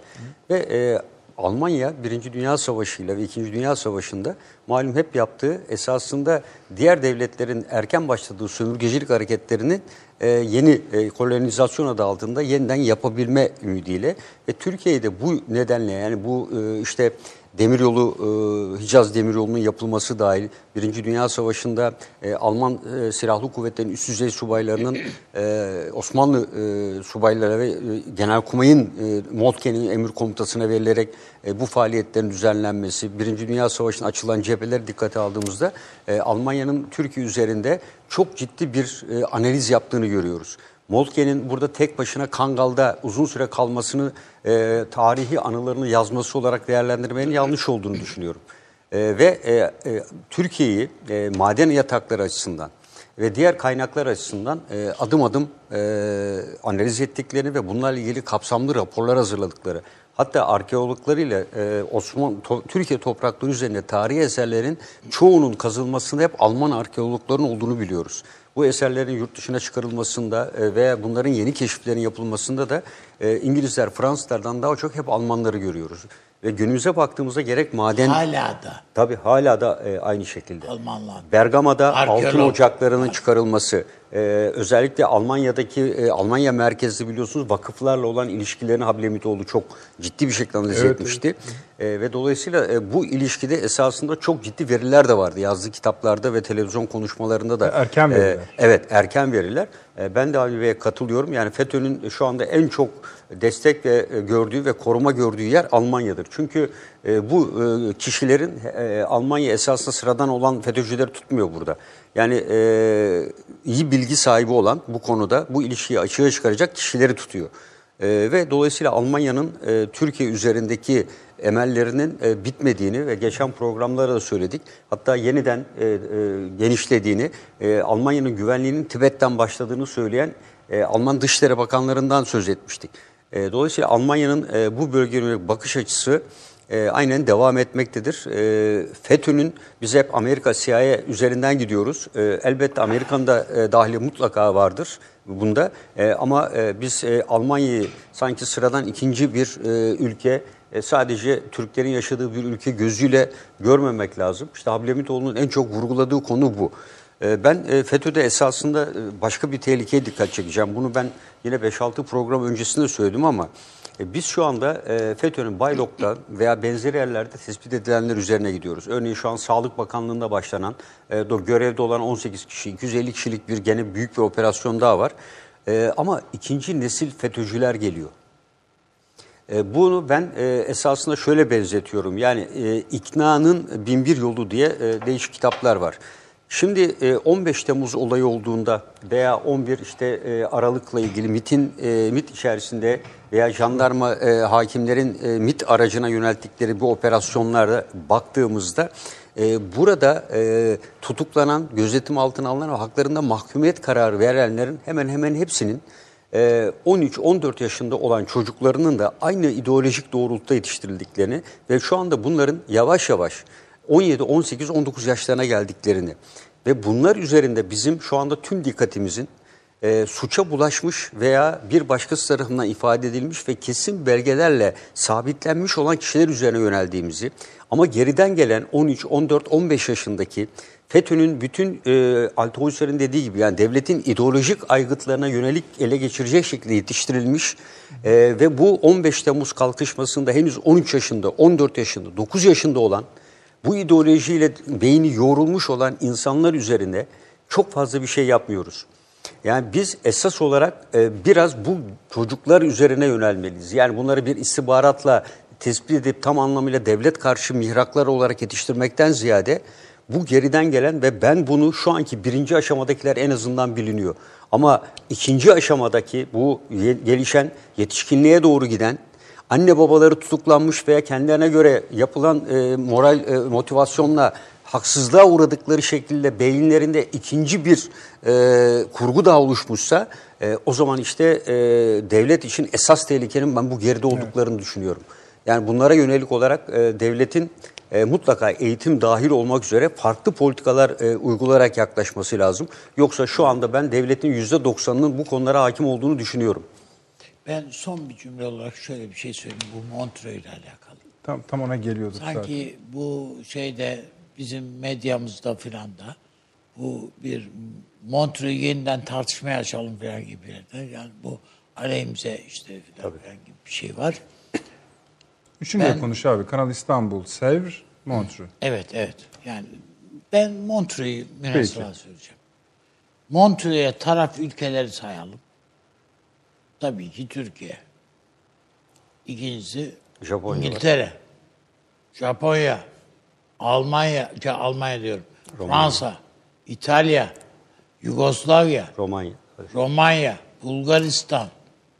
Ya yok yok hepsiyle birlikte boğazların hakimiyetine oturalım tekrar tartışalım diye bitirmez. Evet. Bu nasıl bir akıl? Ben bunu anlamıyorum yani. Yani kör topal bir devlet el, bir, bir anlaşma yaptırmışız. Şu anda hakimiz ona. Bizim Montreux'den kaynaklanan bir şeyimiz de yok.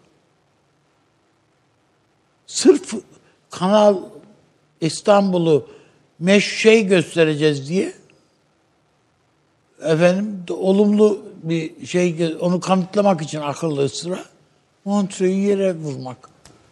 Bunu anlamak mümkün değil bana göre. Peki yani, bu durumun doğal sonucu olarak bir şey yani Kanal Yani aynı şey Lozan'ı da tartışmaya açmak. İmzalamıyorum derse Amerika ne yapacaksınız kardeşim? Montreux'un kalkmasını işine yarayacak tek bir ülke var Amerika Birleşik Devletleri. Tabii Yani canım öyle. Romanya yani ve izin- Bulgaristan'a ben, evet yani. yani yir- 72 saatten fazla kalamıyorum. E, Belli Hayır sayıda kardeşim e, yok kiloton ben burada e, şey açısı istediğim kadar kalırım gemi tonajı açısından yani? sınırlaması var. E, Bulgaristan ve Romanya'da kuvvet desteğinde bulunduramıyor. E, buna zaten ilk karşı çıkacak olan Rusya'dır yani Tabii, bu konuda. Yani e, daha evvel Boğazlar üzerinde Stalin döneminde her ne kadar ortak komisyon kuralım demişse de şu anda Montreux'u Türkiye'den daha çok savunacak olan e, o da biliyor. Yani e, Montreux kalktığı anda yani Montreux ile Kanal İstanbul'u ayrı tutmak lazım. Yani Tabii Montreux Boğazlar için geçerli. Kanal İstanbul yapılır ve yapılmaz. Montreux'u Kanal İstanbul'la bağlamanın hiçbir anlamı yok, mantığı yok. Çünkü bu e, Lond- Lozan Bu çok başka Anlaşması'nda şey. tabii Lozan'da biliyorsun bir Boğazlar Sözleşmesi imzalanmıştı. Bunda ortak bir komisyon vardı Boğazlar'da esasında. Türkiye'nin o zamanki girişimleriyle 36 yılında bu Burada zaten Montreux. garip bir kafa Evet. karışıklığı da yok mu? Şöyle de söyleyeyim. Şimdi Montreux çift boğazı bağlar. Yani iki boğazı da bağlar. E, tabii öyle. Tabii, Boğazlar Boğazları Sözleşmesi. diyor zaten. Ama kanal zaten şeyin ortasına iniyor. Yani bir boğaz daha var onun indiği yerde. Öyle değil mi? Anladım da şimdi bunu Montreux'ün onu yenilenmesiyle ne alakası var bu işin? Bir şey yok o konuda. Yani bir Yalnız garip- benim merak ettiğim bir şey belki yani yeteri kadar onu etüt ettiğimde söyleyemeyeceğim ama bu proje hayata geçtiği zaman e, diyelim ki Karadeniz'den e, Ege'ye geçecek e, gemiler gemileri hayır bu boğazdan değil de buradan geçmek geçeceksin diye mecbur tutabilecek mi Türkiye? Hayır hocam. Hayır. Tutamayacak. Montreux, Serbestlik ilkesi var. serbestlik, Serbestlik ilkesi var. ilkesi var. Serbest ve e, şey almaya da yok. Yani mesela illa e, 90 dolar veya 100 dolar sanırım kılavuz kaptan Yani şu kılavuz anda. kaptan bile almak mecburiyeti yok Mecburiyetinde hocam. Yok işte tabii onu diyorum. O yüzden yani. işte yalılara çarpıyorlar. Peki zaten şu aslında sizin bu sorunuz bile yani içinde taşıdığı e, nasıl söyleyeyim hani Montreux'e bağlanıyor bu soru. Tabii bağlanıyor Yani tabii. bağlanıyor. Ama bunu öyle bir şey ki bir defa o pa- şeyi paketi kaldırdığınız vakit Bu nereden oradan, çıktı peki? Yani kendi yani e, Kanal İstanbul konuşuluyordu zaten. E, tamam. Tamam, Montreux'e nasıl Zaten bağlanıyor? yapma denmiyor zaten. Kanalı yapacağım. Tamam, ben. sorun yok. Şunu diyorlar. Yani Montreux'ün tanımladığı İstanbul ve Çanakkale boğazları. Tamam. Halbuki şimdi bunların dışında, bu anlaşmanın dışında açılan bir kanal olursa Amerika yok ama Birleşik. Devletleri Montreux'u bypass ederek buradan dilediği kadar Montreux'un tabi olduğu kısıtlamalara tabi olmadan Karadeniz'e istediği Peki, kadar kuvvet Kanal çıkarabilir. İstanbul Amer- Kanal İstanbul'u Amerika destekliyor şeklinde, ifade şeklinde ediyor. sunuyorlar. Peki Kanal İstanbul Marmara'ya mı iniyor, şeye mi iniyor? Her iki tarafa da. Yani normalde Karadeniz'den akıntı Marmara olduğu için. Geçtikten sonra e, zaten evet, Marmara'dan geçtikten sonra ge- geçer aşağı. e, aşağıya da gider tabii. Türkiye açısından problem şey şu. Bir tek avantaj şey şu. Şu anda bazısı bir haftaya kadar Bekliyorlar, Büyük gemiler Yığılıyor. Boğaz'dan geçmek için Ya bekliyor. ağır kapıda ya Ha, Tuzye'de. bu gemi bekleyeceği yerde verir parayı geçer. Bu, Yani daha cazip olduğunu düşünüyoruz. Tabii o manada zaman Daha hızlı, büyük yani zaman kazanıyor. Ticari bakımdan Tek zaman sorun şu kazanıyor. yani e, bütün gemiler 140 bin dolar veya o civarda sanırım bir, bir para ödeyerek geçecekler. Çünkü Kılavuzlara Panama'da da da ödedik, tabii. Panama kanalında da daha da yüksek ödeniyor. Süveyş kanalında da aynı miktar ödeniyor. İşte bunu ödeyecek olan gemiler yani e, Karadeniz'e çıkacak en çok eleştiri getirilen konu Karadeniz'e çıkacak olan gemilerin e, Romanya, Tankerler Bulgaristan bandıralı Tankerler. ve diğer ülkelerin tankerleri. Yani bu da işte toplam maliyet, navlun fiyatlarını etkileyerek, toplam dünyada petrol fiyatlarına veya doğalgaz harcamalarına ki tankerlerin geçeceğini kabul edersek bir dünya e, petrol fiyatlarına OPEC'in belirlediğinin üstünde bir artışa yol açabilir mi? E, çünkü onlar da 150 bin dolar, 100 bin dolar verince bunu e, getirdikleri, e, naklettikleri ürüne yansıtacaklardır sonuçta. E, dolayısıyla Türkiye yani bir yandan bunu kazanırken bu mutlaka ne ölçüde yansıyacaktır? Bunun e, ben e, değerlendirmesi gerektiğini. Yani Kanal İstanbul evet bunun tahlilleri yapılmışsa yapıldığı takdirde elbette Türkiye açısından menfaat Herhalde olursa yapılabilir. şey- Ama bu boyutun e, incelenmesi lazım bir fizibilitesi herhalde çıkacak. Evet, Çıkıyor. evet. Peki siz Yani yani bu konuşmaların mesela baştan sonra Akdeniz konuşuyoruz, deniz meselesi konuşuyoruz. Mesela Kanal İstanbul'un şimdi tekrardan gündeme gelmesini bunun içinde bir yere oturtuyor musun? Ee, Yani işin Yani- ticari tarafı başka bir yön, bir de böyle bir yön var. çok bağlantılı görmüyorum ben Ama açık ha, işte söylemem şey- gerekirse. onu da yine eğer yani bağlantı Tabii, kurmak yok, için yok. yine O, onu çok bağlantılı görüyorum. O Karadeniz gibi henüz açılmamış bir e, şey Sayfayı o, aç- evet, sayfa. Evet, hayır, Karadeniz Ama bu, bu konusunda- olacak. Bu yani Karadeniz meselesi gündeme gelecek. Yok zaten geliyor Evet. Allah'tan şöyle bir durum var. Rusya ile Türkiye bütün bölgeye o kadar ağır basıyorlar ki çünkü şeyin farkında iki ülkede. Buraya bir kere bir yerden girdi mi birisi onu çıkartmak Bu hem Rusya'nın başına dert olur hem olacak Türkiye'nin tabii. başına Bir de dert yani olur. şöyle Tabii. şeyler söylüyorlardı. Allah'tan terslendi. Bir, bir yıl önceki toplantıda falandı. Buradan dediler uyuşturucu kaçakçılığı oluyor dedi. Dediler Türkiye'ye ve Rusya'ya. Nereden oluyormuş yani burada kimse nefes bile alamaz. Tabii, bu ülke tabii. Karadeniz'de bulunduğu sürece. Gemilerin Böyle şeyler çekiliyor ya. yani. Ya burada bence şu var hocam. hani geçen yıl NATO Şimdi Karadeniz'de meselesinden çıktı. Evet. yani evet. evet. Karadeniz'de gemi bulundurma süresini 90 günden 120 güne çıkartma kararı aldı. Tamam. E, Bu Rusya'nın ciddi bir tepkisiyle Tepkisine karşılaştı. tabii. Çünkü bu dedi o zaman NATO sözleş e, Montreux'e aykırı. Çünkü kıyıdaş olmayan, sahiller olmayan devletlerin burada bulundurma süreleri belli ve aynı anda bulunduracakları gemi e, ağırlığı da tonaj itibariyle de belli. Dolayısıyla dedi ki sen 120 gün kardeşim bulunduracaksan da belli gemileri bulundurursun, değiştirirsin. Ama kıyıdaş olmayan gemiler için sürekli bir daimi görev kuvveti şeklinde bir yapı burada kuramazsın. İşte, Ee, Bunun NATO tartışmasıyla birlikte e, Amerika tarafından alevlendirildiği kesin zaten. Yani Ka- e, Karadeniz'e hakim olmak için. Ama şöyle bir şey var. Yani Boğaz çok tabii kıymetli bir geçiş noktası. Onun üzerinde bakın kaç tane ülke saydık, devlet saydık. Ne maceralardan sonra işte Montreux gibi bir şey kurulmuş. Şimdi bu yeni geçidi açtığınız zaman bunun hangi taraflarca, hangi hukuka bağlanacağı meselesi gündeme gelecek. Yani çok Tabii basit öyle. bir şey değil. Öyle açtım. Hadi yok, buyurun açtım, falan. geçin. Öyle Hayır şey yok, o, yok yok hocam. Orada da Orada sıkıntılar doğ- sıkıntılar doğacak Yani, yani. düşünün ki biz sadece Karadeniz'e bakıyoruz. Hayır. Tuna'yı Tabii, ulaşım kanalı olarak kullanan bütün ülkeler, Ülkeler müdahil taraftır zaten. Tabii, tabii. Bunlar da buraya müdahil olacaklar yani. Tuna üzerinden çünkü. Öyle mi? Tabii canım ne olacak Başka yani? türlü olamaz. Ulaşım kanalı. Benim Yani- gemiler nereden geçiyor? hocam? Şimdi mesela diyelim ki böyle başladı. Amerika dedi ki ben Montreux boğazlar için geçerli. Ben başka bir yol kullanıyorum. Deyip bir oldu bitti yaratırsa bu Rusya'nın paşamın dediği gibi ağır tepkisine yol açacak. Ne olacak o zaman? Yani işte bütün bunların herhalde tekrardan bir masaya yatırılması gerekiyor. İşte ya ancak şöyle olur. e, Rusya, Türkiye, Amerika Birleşik Devletleri, işte Ortak Tuna bölgesi, biraz. ülkeler hepsi bir araya gelirler. Bir şeyde anlaşırlar. E, bunun geçiş usulleri Ha, vesaire gibi usullerinde şeyler, anlaşırlar. Ondan sonra o tamam işte. Zaten Ama geçen gün çok Tayyip zor. Bey de söz, şeyde söyleşisinde, televizyon söyleşisinde bu 6-7 yılı bulur. Tabii tabii. Yani. Uluslararası İstanbul tamamı için. e, Panama'da öyle olmuştur. Yani Süveyş Tabii canım, kanalı da kolay aynı mı o? şekilde. Yani bunların Süveyş fiyatlandırmaları kolay bile mı oldu? Savaşlar oldu. Evet, Bence yani savaşlar makul çıktı. bile sayılabilir yani. E, tabii. Öyle Az bir bile proje yani. için. Tabii, Evet. 1956'da Tabii tabii 56'da tabii. yani İngiltere'nin Napolyon nerelerden Ha. geldi? Yani buralara tabii e, e, buraları ele geçirmek için e, hala Kızıldeniz şey konusunda yani. kıyıdaş devletlerin ciddi sorunları var. Yani Kızıldeniz üzerinde de aynı şeyler var. Burada Amerika'nın bu hamlesiyle Rusya'yı çok açıldığını, yakın çevreyle neredeyse Cebeli Tarık'a kadar geldiğini, Geldi. e, seni ben tabii. biraz daha geri göndereyim. Kendi topraklarına, denizine öyle. geri dön demesini yattığını düşünüyorum yani. Doğru.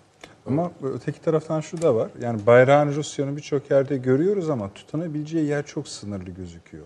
Suriye dışında tutunabileceği mesela Kapa- Güney Kıbrıs'ta Suriye bile çok zor. Kapasitesi Tabii. zorluğu çok zorluğu Yani Çok zorluyor. bakın o gemi hala evet fazla bir zayiat olmamış ama uçak gemisi hala kımıldayamıyor uçak gemisi. Tabii yerinde. tabii. Onun e, en az bir yıllık bir bakım onarım süreci olduğunu Hatırlayacaksınız söylüyorlar. Süleyman tabii. Hocam siz de e, paşam Güney Kıbrıs'tan attırdı Amerika. Evet. Kalmadı yani. Halbuki çok orada Oligarklar etkili vardı, olan bankalar- yerleşik bir ekonomik yapısı da var. Offshore'uydu orası şey. Aynen öyle. Oradan tamamen attı. Ekonomik savaşta bir şeyde yok Yaptırımlar yani. Deniz üssü demek Ruslar için Sivastopol demek. Evet evet. Ha. Onun dışındaki s- üsmüs değil. Yok. Onlar sadece Konak- şey, konaklama yani, yani. evet iskele bağladığı yer. Evet, tabii, yani tabii, sadece onlar. Yani onun için Hayfa'ya öyle o, oraya filan e, üst diye bakmamak lazım. Peki.